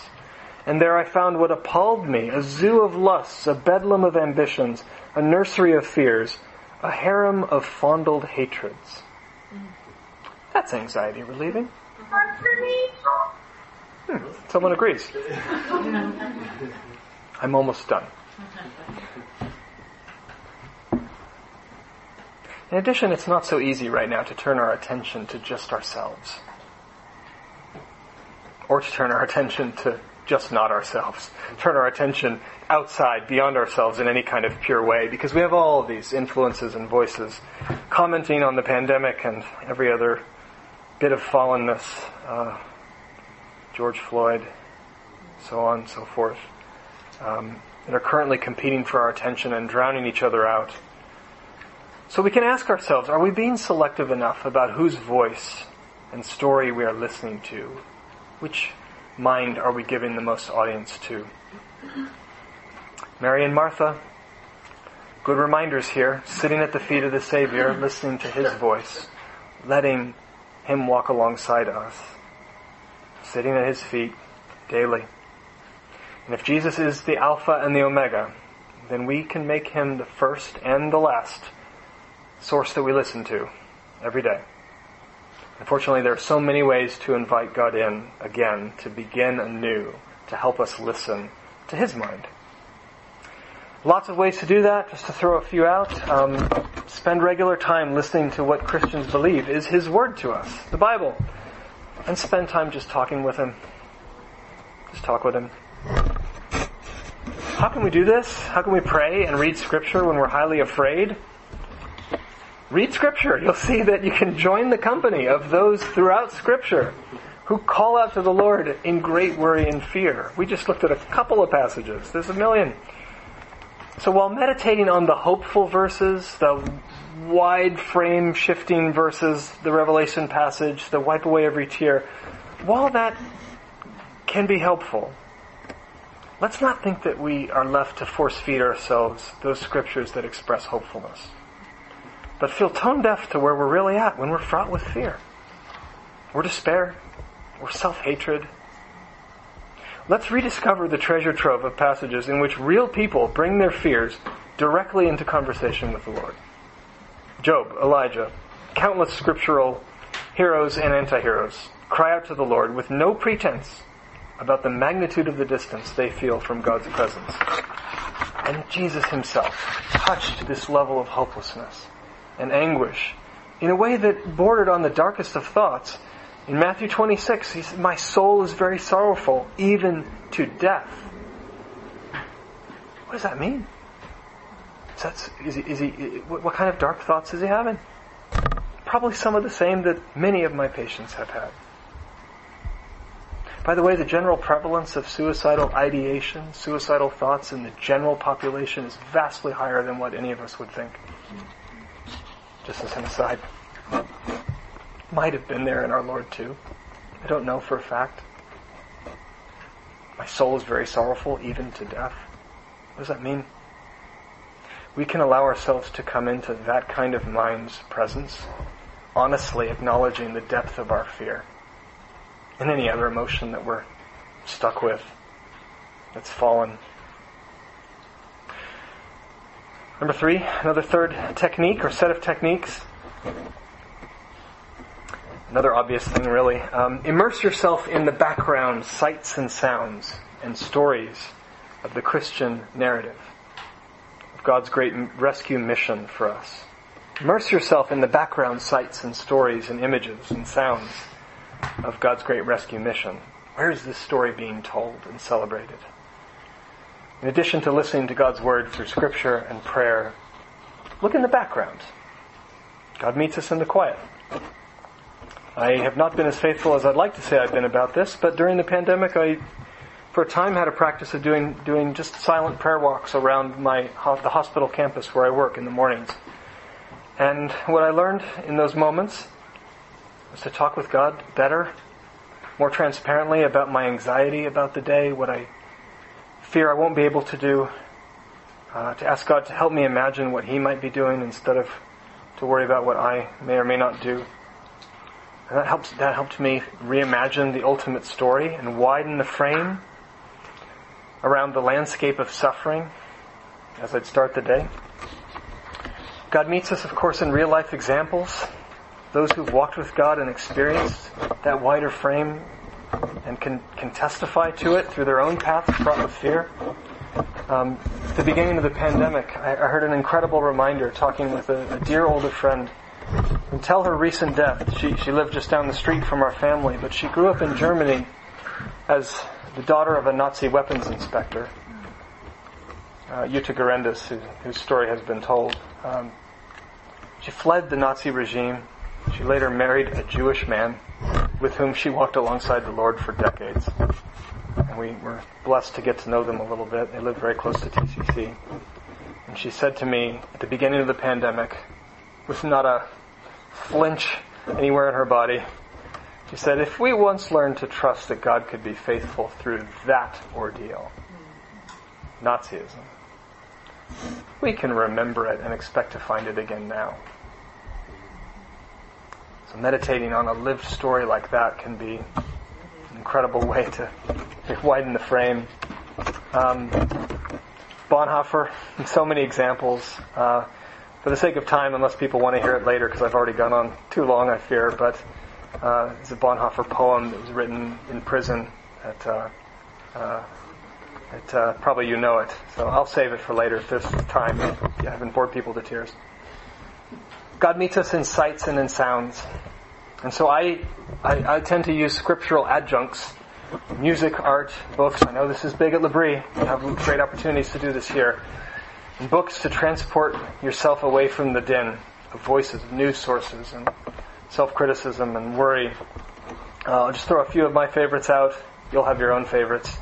Um, the band U2 is not cool anymore. But they were cool for a long time. A long time. I mean, they had the longest stretch of being like the world's biggest and best band. Coldplay, come on, like not even. I mean, aspiring to that crown. Uh, this is completely objective and unbiased, of course. But U2, the early U2 was even a little before my time. But possibly my favorite song in the world is a song called Scarlet by U2, and you probably don't know it. Everybody knows the big ones. But this was on October 1981, their most overtly religious album, perhaps until recently. And it was our uh, the song that we played at our wedding. And it, for me, is such an it, it never fails to widen the frame. And the entire lyrics of the song are just a single word. Does anybody know it? Rejoice. Just rejoice. If I if I could sing like the young young Bono, I, I would I would be inspired to. But it's it's heart wrenching for me. Just rejoice, and it's this mournful, bittersweet, melancholic, aching, crescendoing drums. Uh, I, I, really want to like dance it out or act it out or sing it out, but I, we need to play it over the speakers at the end of this maybe. Thumping bass widens the frame. Or try meditating on Danish painter Rembrandt's remarkable work. I'm Return of the Prodigal Son. I'm sure discussed in these walls depicts God the Father's loving embrace of his wayward son returning home, anxious that he'll find rebuke and rejection. Some of our deepest fears about never finding an ultimate home are captured in that, that painting. And we can touch that while situating it within the wider frame by meditating on that image, that life-giving, those brushstrokes that show that, you know, we're wayward, anxious little children, hearts longing for this ultimate return. And there it is depicted. These kind of audio and visual meditations, I think, can switch our minds from despair about the disquiet of our own minds onto what God's mind is doing, what God is doing, is doing, has done, will do for us and through us. Almost there. Number four, as the therapist suggests we should do, practice distinguishing what's within your control and what's not. As we do that, we, see how small the sliver is of things that are within our control, how microscopic that field of agency that we really have.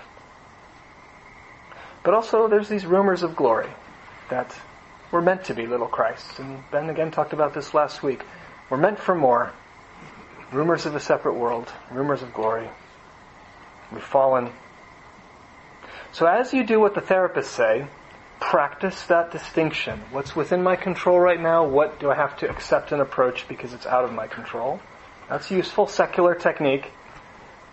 But more importantly, practice distinguishing what is ultimately in God's sovereignty. What is under God's agency. And that's the wider frame.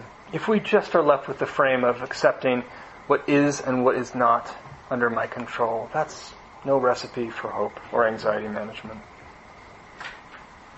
Number five, when you get clear about what is within your agency, focus on carrying out what is within your agency. What is within your influence toward other fearful, anxious people? They're within your sphere of influence, that are given by God to you to care for. Another way of saying this is that when we're anxious, sometimes the, the best thing we can do is just to get on with the ordinary work of loving our neighbor as ourselves. And we're taught in the scriptures and reminded by the, the words of Jesus that our, our highest calling and command is to love the Lord your God with all your heart and soul and mind and to love your neighbor as yourself That's no less the command when we're fearful. And those commandments stand unafflicted by the coronavirus, and I think they're more relevant rather than less. I personally think that's why maybe we see a little deflection in the suicide increase. C.S. Lewis has again this quote, which I couldn't find, but it's something about being, if the atom bomb is about to drop on us, be found engaged in worthwhile things when it comes. Think of what Jesus was doing on the night of the Last Supper. You know, knowing that he's going to be betrayed, right? He chooses to serve. And if there was any fear already mounting up in him, he chooses to serve. And washes the disciples' feet, and then he goes off to pray and immerses himself in the Father's presence. That's real self-care for anxiety. Finally, and this is the final number six, final, final, final, let our attention come to rest on the mystery of the cross and of the scarred and risen Jesus. And I'm still going to use this this uh, story, even though it involves Ravi Zacharias. Uh, some of you may have followed um, the fall of Ravi Zacharias, or at least his public reputation. Uh, but there was this wonderful line in an interview. You can still see it. I, I, don't. I don't know if you can still see it. You can probably still see it on YouTube. In 2019, between between Tim Tebow and Ravi Zacharias, and this is a story not about Ravi Zacharias, but about what Tim Tebow said. Um, I'm not a sports fan, so it's like Tim Tebow. He looks like he might be a maybe a football player. uh, Tim Tebow was asked by Ravi Zacharias, and if you now knows the truth about Ravi, he was asked, "How can Christians best run away from experiences we know we should avoid?" Isn't that touching now? But what Tebow said, I think it's a response that stands. He beautifully distinguished that a better question is not what we're running away from, but what or who we're running toward. And our natural human anxieties are often about what we're running. We, we, we manage them by trying to fact check and recontextualize what we're running away from. But better still, often, to put our gaze and our mind back on who we're running towards. We may have a thousand anxieties in an age of ever present threat we must feel we need to run away from, but when we're running after and kneeling before the feet of the risen, scarred Jesus, then our attitudes, our habits, our propensities of thought all become transformed by that presence, that vision, that personality, that relationship with the perfect love which Christians know that God poured out in Jesus, coming right alongside our vulnerability on the cross for us. And that's a bracing existential shock for anyone who comes to believe that we'd otherwise be paralyzed by fear at this bleakness of what's happening around us. And maybe we can glimpse that a bit more easily by virtue of the last year.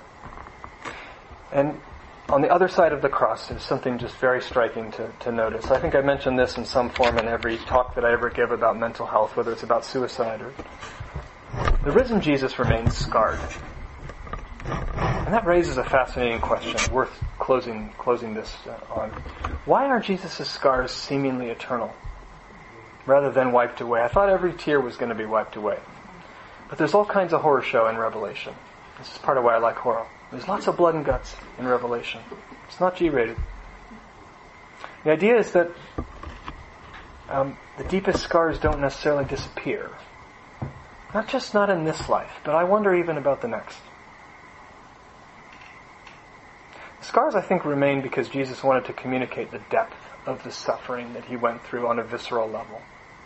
He doesn't show up and lecture us from a podium about how to manage our anxiety. He doesn't lecture us about deep theological truth, or he doesn't do a guided exposure exercise with us around our breath. He wants us to know a truth about his scars viscerally. Look at how he presents himself to Thomas. We all know the story. He says, I will not believe unless I put my hands into the nail marks to prove that he really died and rose again. And Jesus doesn't say, just touch the wounds. He invites Thomas to place his hand inside. Put your very being into my being. It's as if Jesus says to Thomas, I know you have scars, too. And I want you to see and feel that so do I. Touch my scars. Live within my scars. because that's how you know my love for you. That's how you widen the frame. So we are to bring our anxieties and all of our other emotional scars right into the presence of this Jesus, whose own scars in some way remain, but transformed, redeemed. I'll just, I think, end by just giving you again sort of a restatement of the four, four big takeaway points that I think just transform how we conceptualize fear. Just really quickly. We have a God, number one, we have a God who looks with ultimate seriousness on our most inescapable fears. Number two, we have a God who loves to encourage and comfort those who are anxious and afraid. Number three, we have a God who knows firsthand what it is like to fear. And number four, we have a God who has conquered the ultimate objects of our fear through love and scars. And that's as good a place as any. You might be thinking maybe 30 minutes ago would have been a good enough place. let's, let's end there. I have not been watching the time, so oh dear. Wow. Sorry. so, what do we do now? Exposure exercises. now, now we talk. If, if people aren't tired, we'll, we'll take a break, or what do we do? Well, let's just go straight into to a time of discussion. If people have questions or things they want to raise and ask Brandon, that's great. Um, Yeah, I can maybe stay we can give priority to people in the room at first, and then if there's people online that want to raise their hands, we can unmute you and you can ask your questions. But uh, it really can go on uh, as long as you want it to go on, Brandon. you, you need to be able to. I brought my to sleeping bail. bag. I'm ready to go. But Put if me up. anybody needs to leave now, that's fine. Nobody will be offended. I will not be offended. Uh, you, I've kept you far too long, some of you. Thanks for listening. Nice to see you. Hey. You look familiar too. Have we met before? I'm everywhere. maybe we haven't. I thought maybe we had. Sure you've seen I thought maybe we I, we met here, but per, perhaps so. not. Yeah, I was here before. Um, Nice to see you again. Nice to see you too. Um, uh, when you were talking. Can you tell me your name too when we do questions? Uh, uh, for everybody. Can I get? Liz. Thanks, Liz. Um, when you were talking about anticipatory grief, Yeah. um, that really struck a chord with me. Um, and the reason for that is because I have two friends um, who are who um, came to mind, and they might be an example of people that um, struggle with this. And um, it's Frog and Toad. I don't know if you're familiar. They're my friends too. I was just reading them the other night to my daughter. Yeah. Yeah, so I Oh. have to ask for help. 'cause Poor they- souls. Yeah, they end up in a lot of trouble. Um, so I have a small little passage of a story to read about them. I think is an example. Let's hear it. Of anticipatory dread.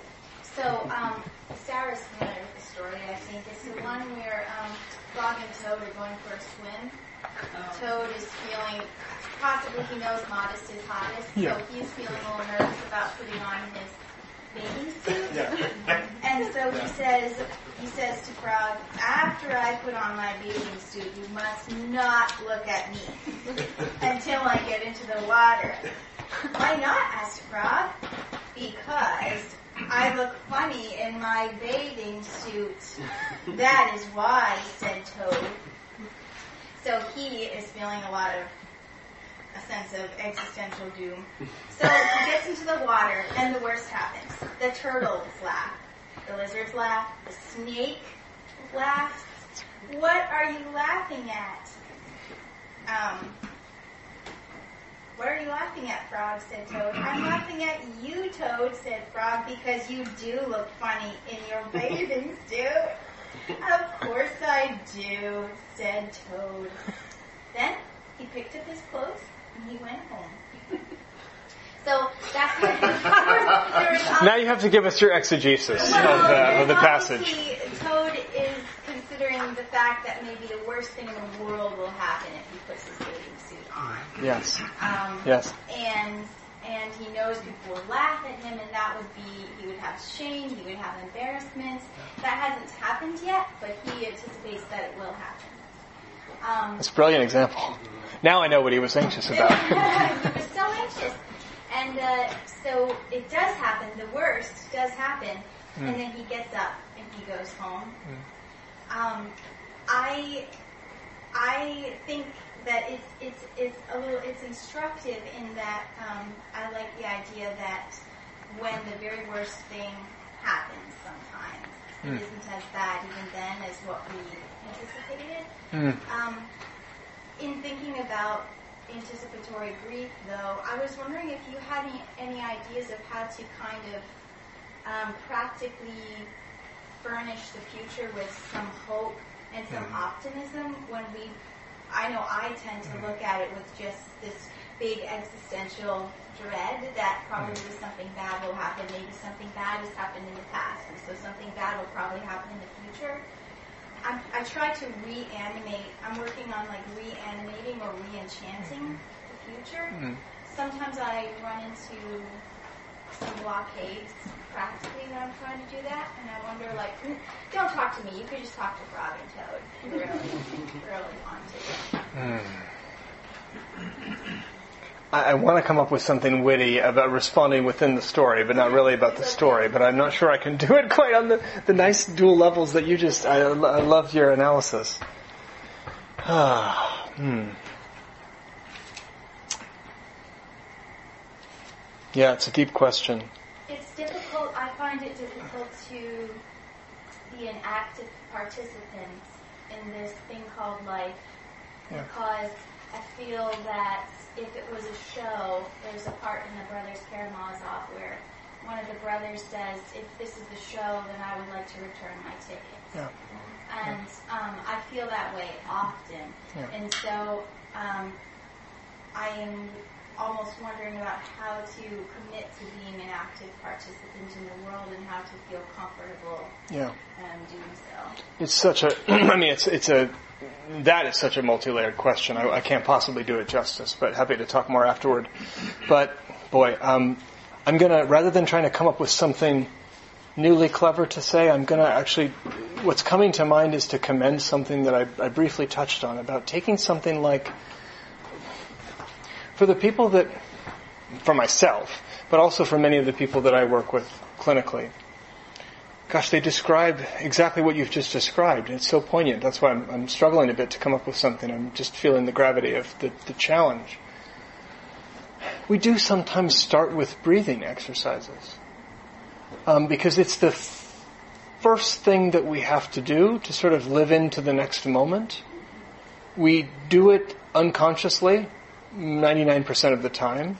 We do it without intention um, it can be a symbol for all the other many things that we do unconsciously that that get in our own way, that are harmful to ourselves or others, that keep us stuck. The the the divots in our mind that we run down, that we ruminate over, that keep us stuck in a narrower frame.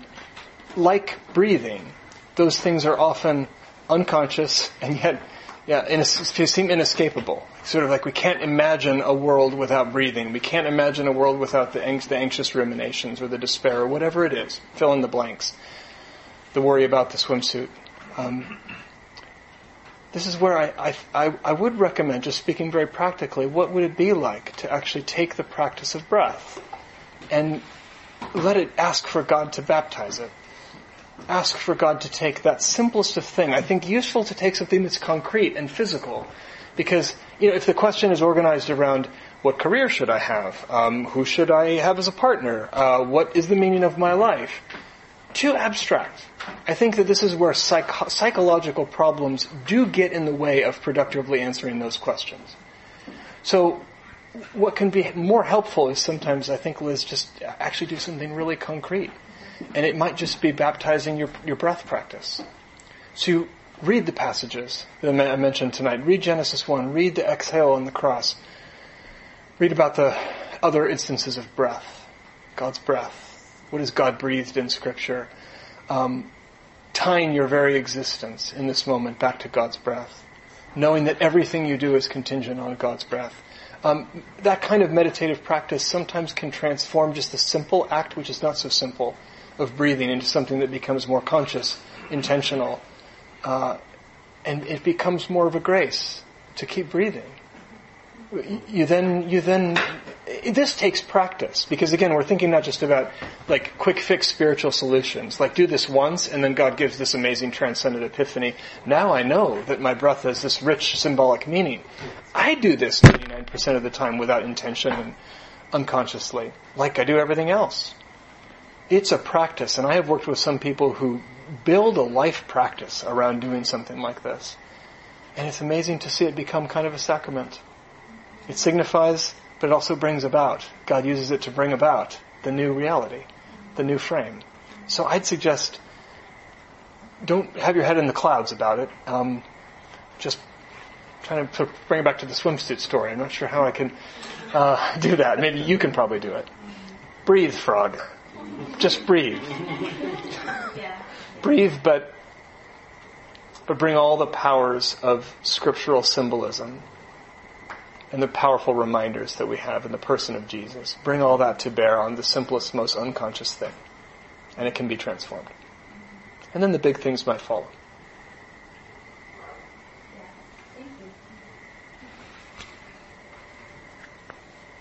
I think we're all swimming around in air is a very important thing to preserve. You can play with the symbolism of that. You have a richly symbolic mind, I can tell. It's really cool. Hi, Dick. I'd love to hear how you you've given us a, a great sweep from what how the secular psychiatrist sees things and then into a Christian view of things, which is a wonderful way, I think, of, of, of seeing how the Christian faith really gives a foundation underneath what you want to achieve. How in the world do you do that in, in McLean's? I mean, you're not employed to be an evangelist. We're all employed to be in. no, no, but no, I, no, you're right. Of course, I- of course, you're right. a higher Yeah. employee, but you're lower. Of course, right. Why in the frame? That would get you into trouble. Uh, Yes. How, how, Yes. Practically speaking, how does this work? Because I mean, a lot of the hopes you give, especially on existential issues, Yeah. you only can give if you Yeah. if you venture beyond the, Yeah. The, Absolutely. and the, or, or, or the or the, the, the Absolutely. pharmacology. Yeah, no, it's, I mean, and this is the sort of curse and blessing of um, the work that I've chosen. Is, you know, yeah, how to do it. We're supposed to be a secular priest. Um, there is an underappreciation of spirituality as a general catch-all category. There's some increasing attention to the role of spirituality in psychiatric treatment, psychotherapy, but it's still kind of the, more the appreciation now than there is more now. 30 years ago. Exactly. More now, but I find a lot of what gets written is still kind of this like uh, whitewashed. It's sort of like the oh, I want to say all the blood and guts of the story is taken out of it. It's sort of these, it's sort of made to be palatable, universalized spiritual concepts. It it, veer, it veers quite close. Like practice gratitude. It's really useful to practice gratitude, and that gets lumped into um, spiritually informed treatments. Um, how do you how can you be grateful to whom? To, to what? to the universe? How does that work? Uh, oh, but there's lots of manuals on how to practice gratitude to the universe. But it feels kind of empty. So I, the simple answer, I mean, the complex answer is there are lots of examples I could give, but just the simple answer would be on a good day, um, when God has my heart in the right place, um, it's about, I think, just looking and listening intently for those rumors of glory. For because the vast majority of my patients uh, do not identify as religious, let alone as Christians. So, um, but all truth is God's truth, all beauty is God's beauty, all goodness is God's goodness, and there's plenty of beauty and goodness and truth in what we end up talking about. And it often, I think this is why I like horror too. I work with suicidal and self-harming people. That's the specialty I've somehow, I didn't plan on this, somehow found my way into that. But I think one thing I like about it is it's the shadow side of the longing for goodness, the destruction of one's own life, right? Uh, it's the, it's about as dark as it can get. Um, but in the darkness, again, this is your lecture last week Ben. In the darkness of the fall, you go into the, the darkest places and you, and you see there still, there's always still a longing for the light. Um, can't have the dark without the light. I'm going to sound like the Matrix here or something, but I'm inculcated by the spiritual practices of McLean Hospital. But I think it's listening like Jesus listened to people. And I don't do that close to the way he did it, but on a good day, when I feel like I do hear or see something, sometimes the conversation just opens up. And it's God walking through the room. And I almost always have a clear sense that it, it was given to us. It was a grace, not my words, it was not my cleverness. On a bad day, I'm full of my own cleverness, and therapists love to be clever and enjoy their own cleverness and turn a phrase in a clever way or um, make a really skilled interpretation about the tie it all together with a you know a pretty bow. That's not really what this work is like. That's the that's the movie therapist. But it's a lot of just uh, sitting with people, kind of in the darkness, listening for the the echoes, the underside of of the glory that we're called to, and then trying to amplify the attention to that together when it's there. That's that's one partial answer. I, there are some stories I could tell you, though, some really interesting things that God has done with a secular therapy, and um, I'll save that for another time. Partial answer. Yeah, sure. Oh, yeah. There is more attention at McLean, though, to um, again spirituality. There's a, somebody there who runs a spirituality and mental health program, who's an Orthodox Jew, who's a wonderful man, uh, has done research on this. Um, I could talk a lot about sort of what the research indicates. The research, when you actually look at it, clearly indicates spirituality is underappreciated and undervalued, and that when treatments take into account spirituality, spiritual concerns, broadly speaking, they go better. That we we know that empirically, but we're a long way from that to the story of Christianity and how we all need that. And you're right. I have to operate a little bit in uh, in some shadow. I've often thought about anxiety coming in, in the more, not so much in people coming to your uh, office as much as in the culture. I think we get a lot of anxiety because we've invested so much in false hopes, and insecure hopes, and that aren't reliable, and we ought to be anxious about them. Yeah. And, and, and uh, but you're you're talking about people who've Yeah. who've had a lot of those false hopes stripped away already. Yeah. By Yeah, that's you right. reach- That's right. And, and, and so uh, you're, That's right. And sometimes you see the heart hardening because of that, and you really feel the despair, and you really feel the hopelessness and the helplessness, and you, on a good day, you know, take it into the self, it's hard to know how to metabolize it. And you think, gosh, uh, need more of Jesus here because I can't do it. Uh, on other days, there's this because of just what you said that someone has come to a place where they've been so weakened, they've lost so many people, or the horror of the trauma. I could tell you stories, the trauma that I've heard about, um, and and yet there's there's there's a looking up. There's an awareness of the fall in oneself, in the in the in the caregivers in that person's life. There's a holy awareness of the fall. And again, is Ben's lecture. You know, it points points to the source. Sometimes that's a, that's a hopeful. So, yeah. Could ramble on, but it's late. Yeah.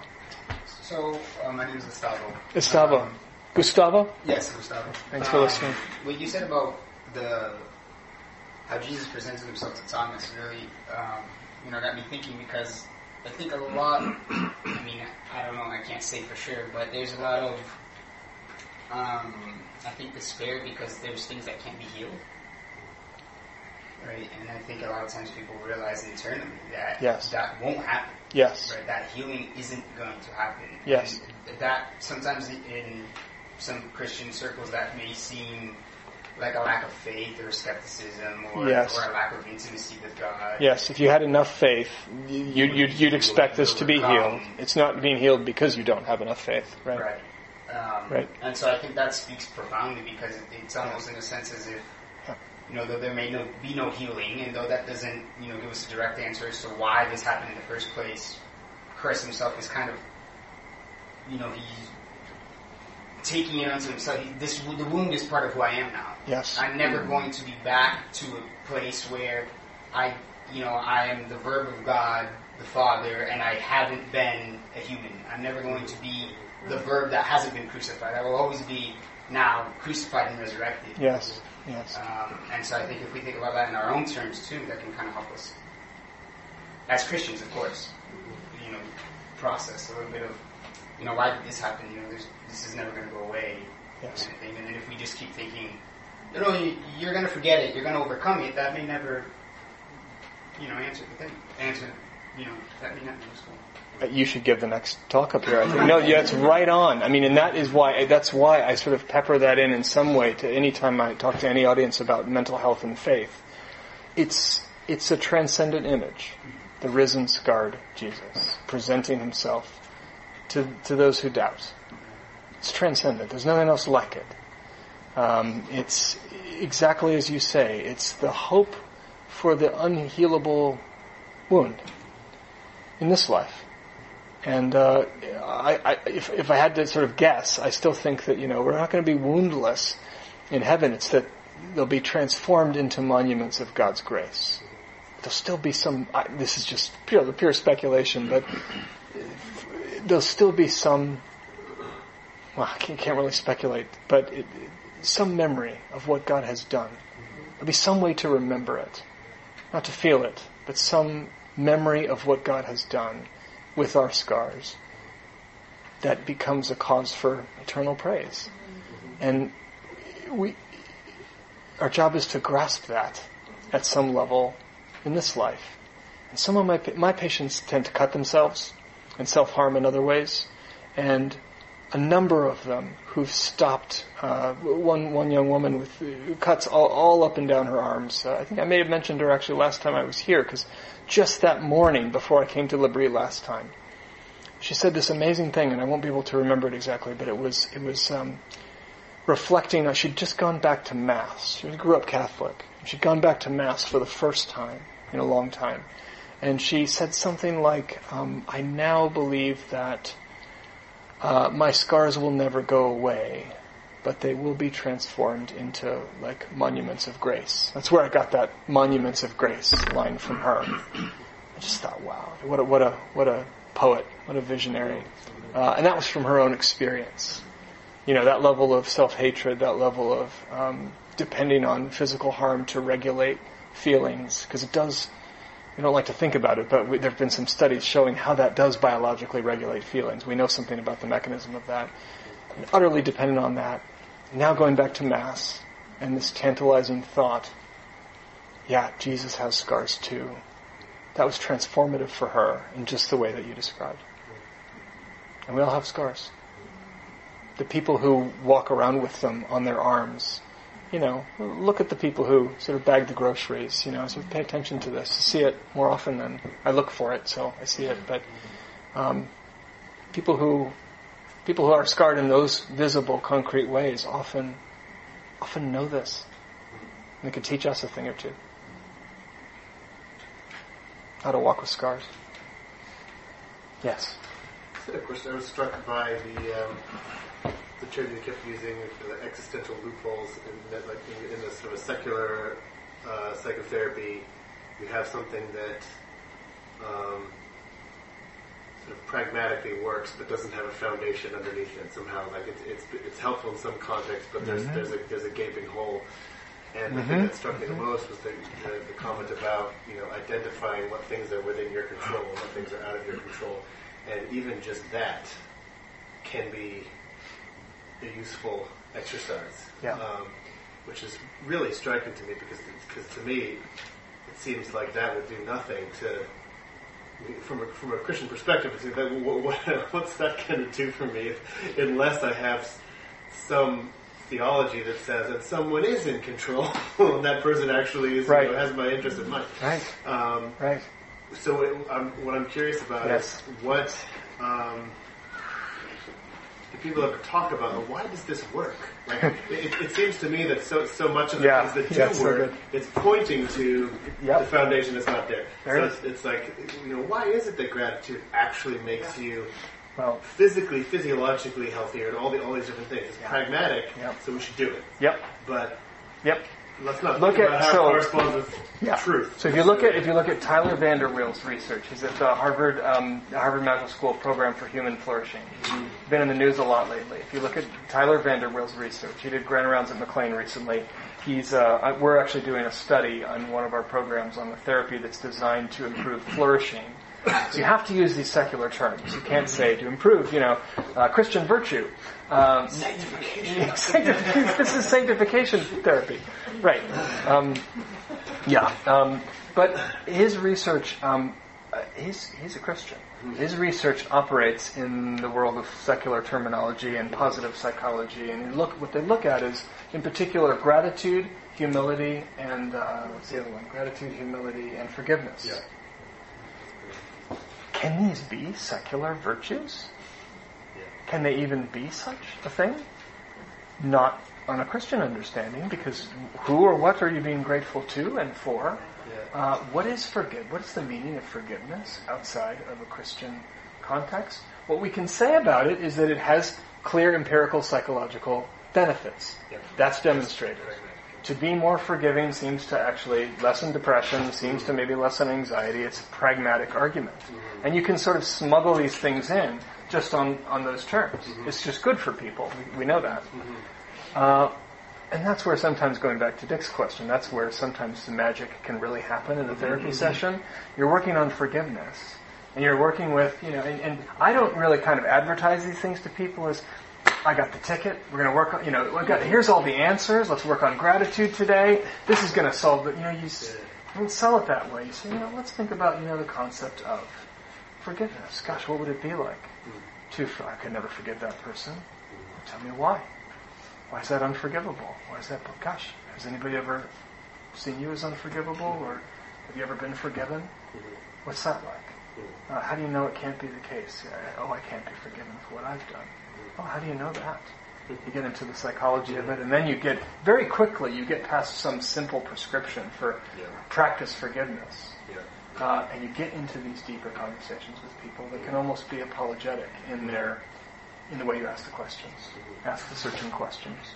Um, so, and, and I find that's true with colleagues too, because you have colleagues that are practicing these therapies and think that they're amazing, and most of those colleagues, and they are amazing. They're amazing helps to people. I don't mean to minim- minimize that at all, but some of my favorite, most skillful therapist colleagues at McLean that have, you know, literally, really helped save lives, uh, are um, tend to orient towards uh, Buddhism and this philosophy of you know if we can just accept what's out of our control. Mm-hmm. And for them, I frankly can't understand it. Mm-hmm. And there's a sort of shallowness to it, not to them as people, but there's a shallowness to the to the prescription mm-hmm. that's just kind of naked to me. It's like the emperor has no clothes.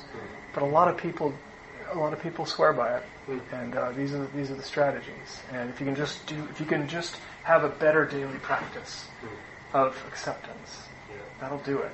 Uh, who needs who needs sanctification or redemption? That to me flies in the face. I think the reason why that leaves so much to be desired, to me, to me anyway, not being in your shoes at all, but it's just, is because of, it, it, on some level, it, te- it, it tends to trivialize the fall. It's, it's, we Exactly. have to accept things that have happened and things that are. Exactly. It's just a fact. I am anxious, and, and, and to validate that that is happening. But then to accept it as in this is how it should be, or, or this, or it shouldn't be any different, or it shouldn't. th- This idea that, like the ability to say no to something. It could have been different. like- it feels like it could have been It should different. have. We feel like it Yeah, should have yeah. been different. And that's a very Uh, human response. To, And, and that's the thing that, that sort of some schools of Buddhist therapy practice would say that's the thing you have to get away right, from. exactly. Yeah. That's the pro- that's the whole problem. You're you're attached, Mm-hmm. and if you could practice non-attachment, makes you judgments. M- right, non-attachment, get away from your get away from your demand for the world to be different. That's actually how I'm a big fan of DBT. Again, I've used it. It's I use it all the time. It's it's life saving for people. It's an, and actually the developer of that treatment is Catholic. Uh, Marsha Linehan um, wrote an autobiography about how she developed the treatment a couple years ago, and it's saved countless people's lives. That treatment, and it's an interesting blend. If you're ever going to sort of look at a, a, a psychotherapy from Christian principles, it's a really interesting blend of Eastern and, and Western thought. But um, Remind me what it stands for again. Uh, dialectical behavior therapy, behavioral therapy, DBT. Yeah, Marsha Linehan. Um, but anyway, yeah, uh, the shallowness of the secular approaches to these concepts I, I, is kind of obvious to me, and I think the interesting things in therapy happen when people people come up against those limits. and start to feel almost more hopeless in a way. You can see the limitations clearly. What hope is there? And I can't in that moment just come out and say, yeah, here's the. Lewis Bible. But, but by asking, by referring them to L'Abri, by asking searching questions the same way you guys do here. Um, I'm interested in your comment about between person differences. Yeah. And We're not all the same. you were not all the same, but how, as laymen, to walk with anxious people Yeah. and not feel, not minimize or overemphasize anxiety, um, or get wrapped up into the anxious narrative and like to comfort or to just like downplay it and how to do that in a loving, honest way as as friends.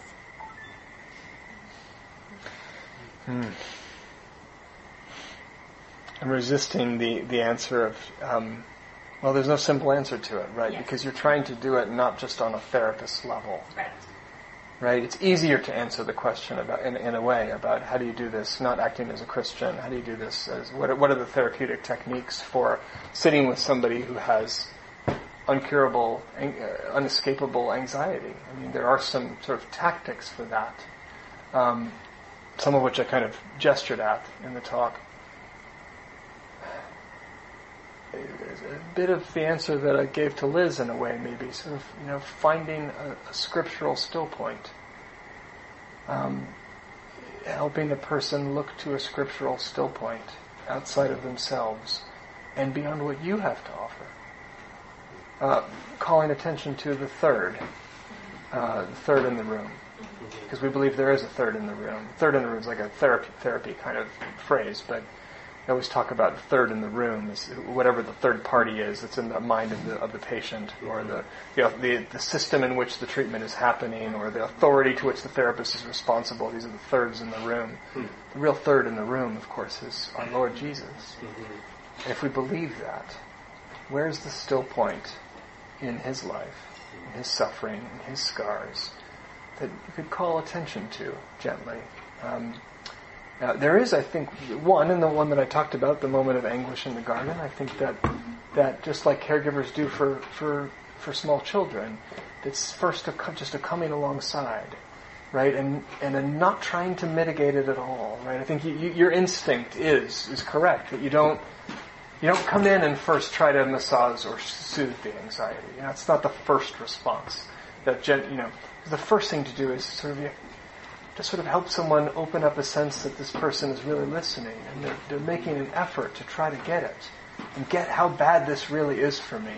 And if and I've done this, I've fallen into this many many times. Uh, just the other day I did. You know, you come in and you prematurely suggest one of these tactics. Yeah, but yeah, I know that we've talked about that a lot, but can we try that fact checking again? This is a little too much for me right now. Just, we, we did this last week for two sessions. Can we, you know, out of my own frustration or impatience, you know, I'll prematurely suggest something that is uh, much more practical than the real problem is, you know, could possibly be dealt with. So I think it's first just kind of a backing off the solving the problem to just sitting with the problem alongside the way Jesus comes to us with the scars.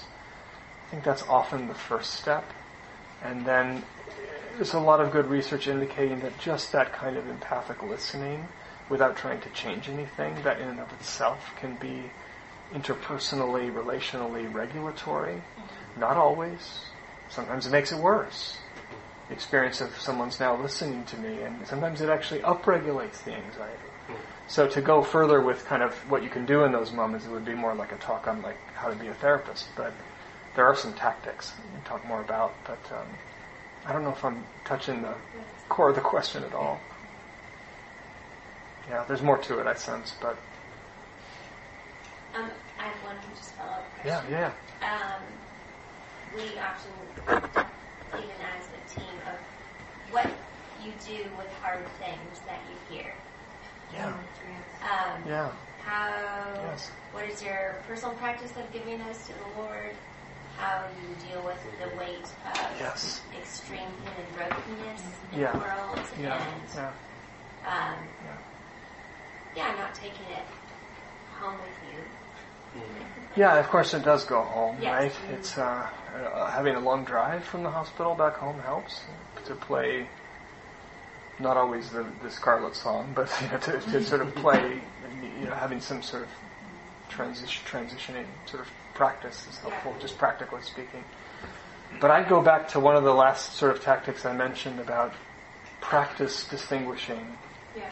what is, rather than saying what is within your control, throw that out. Better to say what is with, what is, what has God given me under my sphere of influence? What is not within my sphere of influence? And what is under the sovereignty, sovereign agency and love of God? And there's a lot that's in that third category that's not in, Yeah. that's not under our care or influence. That helps me work with highly suicidal people, and I've lost a number of people to suicide that I've worked with. It's a grace. Uh, It's it's it's only because I I know this Jesus, who's the Lord over who lives and dies, and when we all live and die, and how we all live and die. It's only that's the only way that I feel I can ever do this. It's all Him. Uh, and I look at my colleagues and I wonder. I think they sort of end up just numbing themselves to the tragedy of a lost life. Sometimes you just get, you know, you're, when you're a grunt in the trenches, you just, in the, you know, in the war zone, you just get desensitized to it. It's not healthy for us. Sometimes it's survival, but how do you maintain the sensitivity, the brokenness, the be in touch with the tragedy of the, the fall, and at the same time know that it's not your sovereign agency that is responsible for that, Yeah. for the ultimate outcome. Whether my patient's liver dies, I don't believe that's up to me. Many of my colleagues struggle when they lose a patient, mm-hmm. and and there's a healthy self-examination process around what could I have done differently. Is there anything I can learn from this? And I've wrestled with that mm-hmm. many times too, and I hope I always do. You, you go through the healthy self-examination, and then you put it on the altar to God, and you, and you give it back, and you know that okay, maybe I have to accept that I didn't do everything I could have done. But you're sovereign. You have the widest frame. You're the therapist of us all. Uh, that's uh, that's the move I try to make.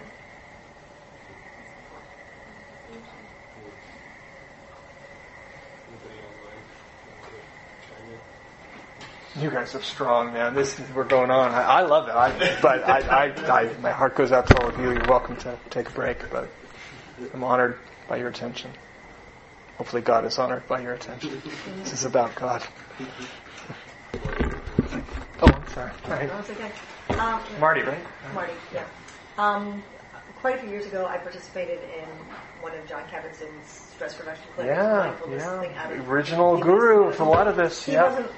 He wasn't the teacher at that point, but um, Mhm. but I Yep. and then I didn't. You know, I participated in did the mindfulness and the breathing and all the different the exercises, and then later I didn't have time then to sort of do the kind of research I wanted to on well, where is there overlap with the Christian faith and where isn't there. Mm-hmm. So later I read some of his books and then did a did a lecture on you know what we can what, where there's Oh. overlap and where there isn't. Oh, is it in the archives? I gotta hear it. Oh, it's here. Yeah, I, I'd love to hear I have a it. versions of it. I can send it to you. Yeah, please. send that'd be great. Seriously. Yeah, you get, I'll get your email from Ben. Yeah, that's great. But um, but um, there were some things that were, where I just found very helpful, and uh, you know, again with a Christian perspective. And actually, that the teachers were always telling me you think too much, because of course that's the Buddhist view. Right, Um, right. Get I'm away. analyzing Yeah. too. Observe your thoughts. Hard to say. Don't feel the thoughts. Observe right, your. right, Yeah. Right. You know, my Christian analysis of things. I actually gave them a paper, and they, and but the response was, well, actually, Buddhism and Christianity really are the same. And I was "Ah, actually, not in the not in the last analysis. But one of the things that I found really a real a really helpful overlap was the part of the mindfulness idea of, and, and I think this is part of the brief emphasis on the breath, is the moment by moment, um, um, really, really living in the moment, and that, Yes. um, and that kind of Jesus' teaching against anxiety. You know, don't be anxious for tomorrow. Yes. Um, You know, there's enough, and then it's Yes. in terms of the fall. There's enough evil today. Yes. Yes. So practical. Absolutely. But, but um, there's something, and I think the what struck me anyway, something about the, about the breath is that it, it there's no way to store up breaths. You can only take a breath one at a time, which brings you to now, to this moment. And and I was very struck at the hmm. same time reading Sh- what Schaeffer um, hmm. Schaeffer talks in his book True Spirituality about what he hmm. what he um, describes as the as the core of true spirituality is he calls it a kind of Christian existentialism in the sense that it's moment by moment appropriating the finished work of Christ for me now. Oof. And I found that incredibly helpful. That's when, rich. When I love I'm, it. Um, I haven't heard and that I've been, before. I mean, reading Hebrews and just thinking of that. What it, you know, the blood of sheep and goats could never clear the conscience, but Jesus' blood can clear the conscience. So Moment by moment appropriating. Hmm. by moment appropriating the finished work of Christ. So in e- at every moment, as as I'm aware of, oh, why did I say that? I might put my foot in it again. I, you know, Mm-hmm. I, I hurt someone or whatever. In that moment, saying, Mm-hmm. Lord, to bringing it to the cross. Mm. Thank you, Jesus. You covered it. You paid for it. It's Mm-hmm. done. I'm I, now. I may have to also write a letter to that, or I may have to. Mm-hmm. That may also lead me to have to apologize or. or And I can be freed up to do that But I can- because of what I what I know I about am, the cross. I am accepted. I am. Yeah. I am forgiven. I am Yeah. received. in this, um, Mm. I just found putting together some of the the mindfulness stuff on the with shape with Schaeffer's insight on the you know that it's this it's moment by moment appropriating Jesus' death for me now in this moment. That's really rich. Yeah, that actually that would that would have summarized the talk. Probably could have been twenty minutes shorter. Oh, no. that that summer no, that really captures it. I think that's great.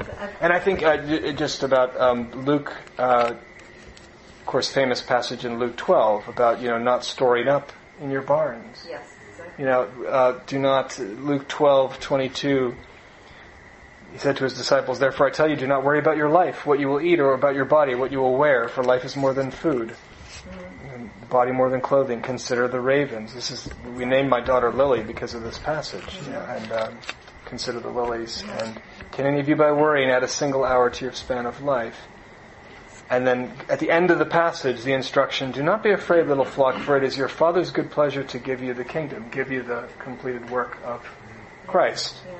Make purses for yourselves that do not wear out, an unfailing treasure in heaven. For there, where your treasure is, there your heart will be also. That's another way of saying it, Yeah. isn't it? yeah, absolutely.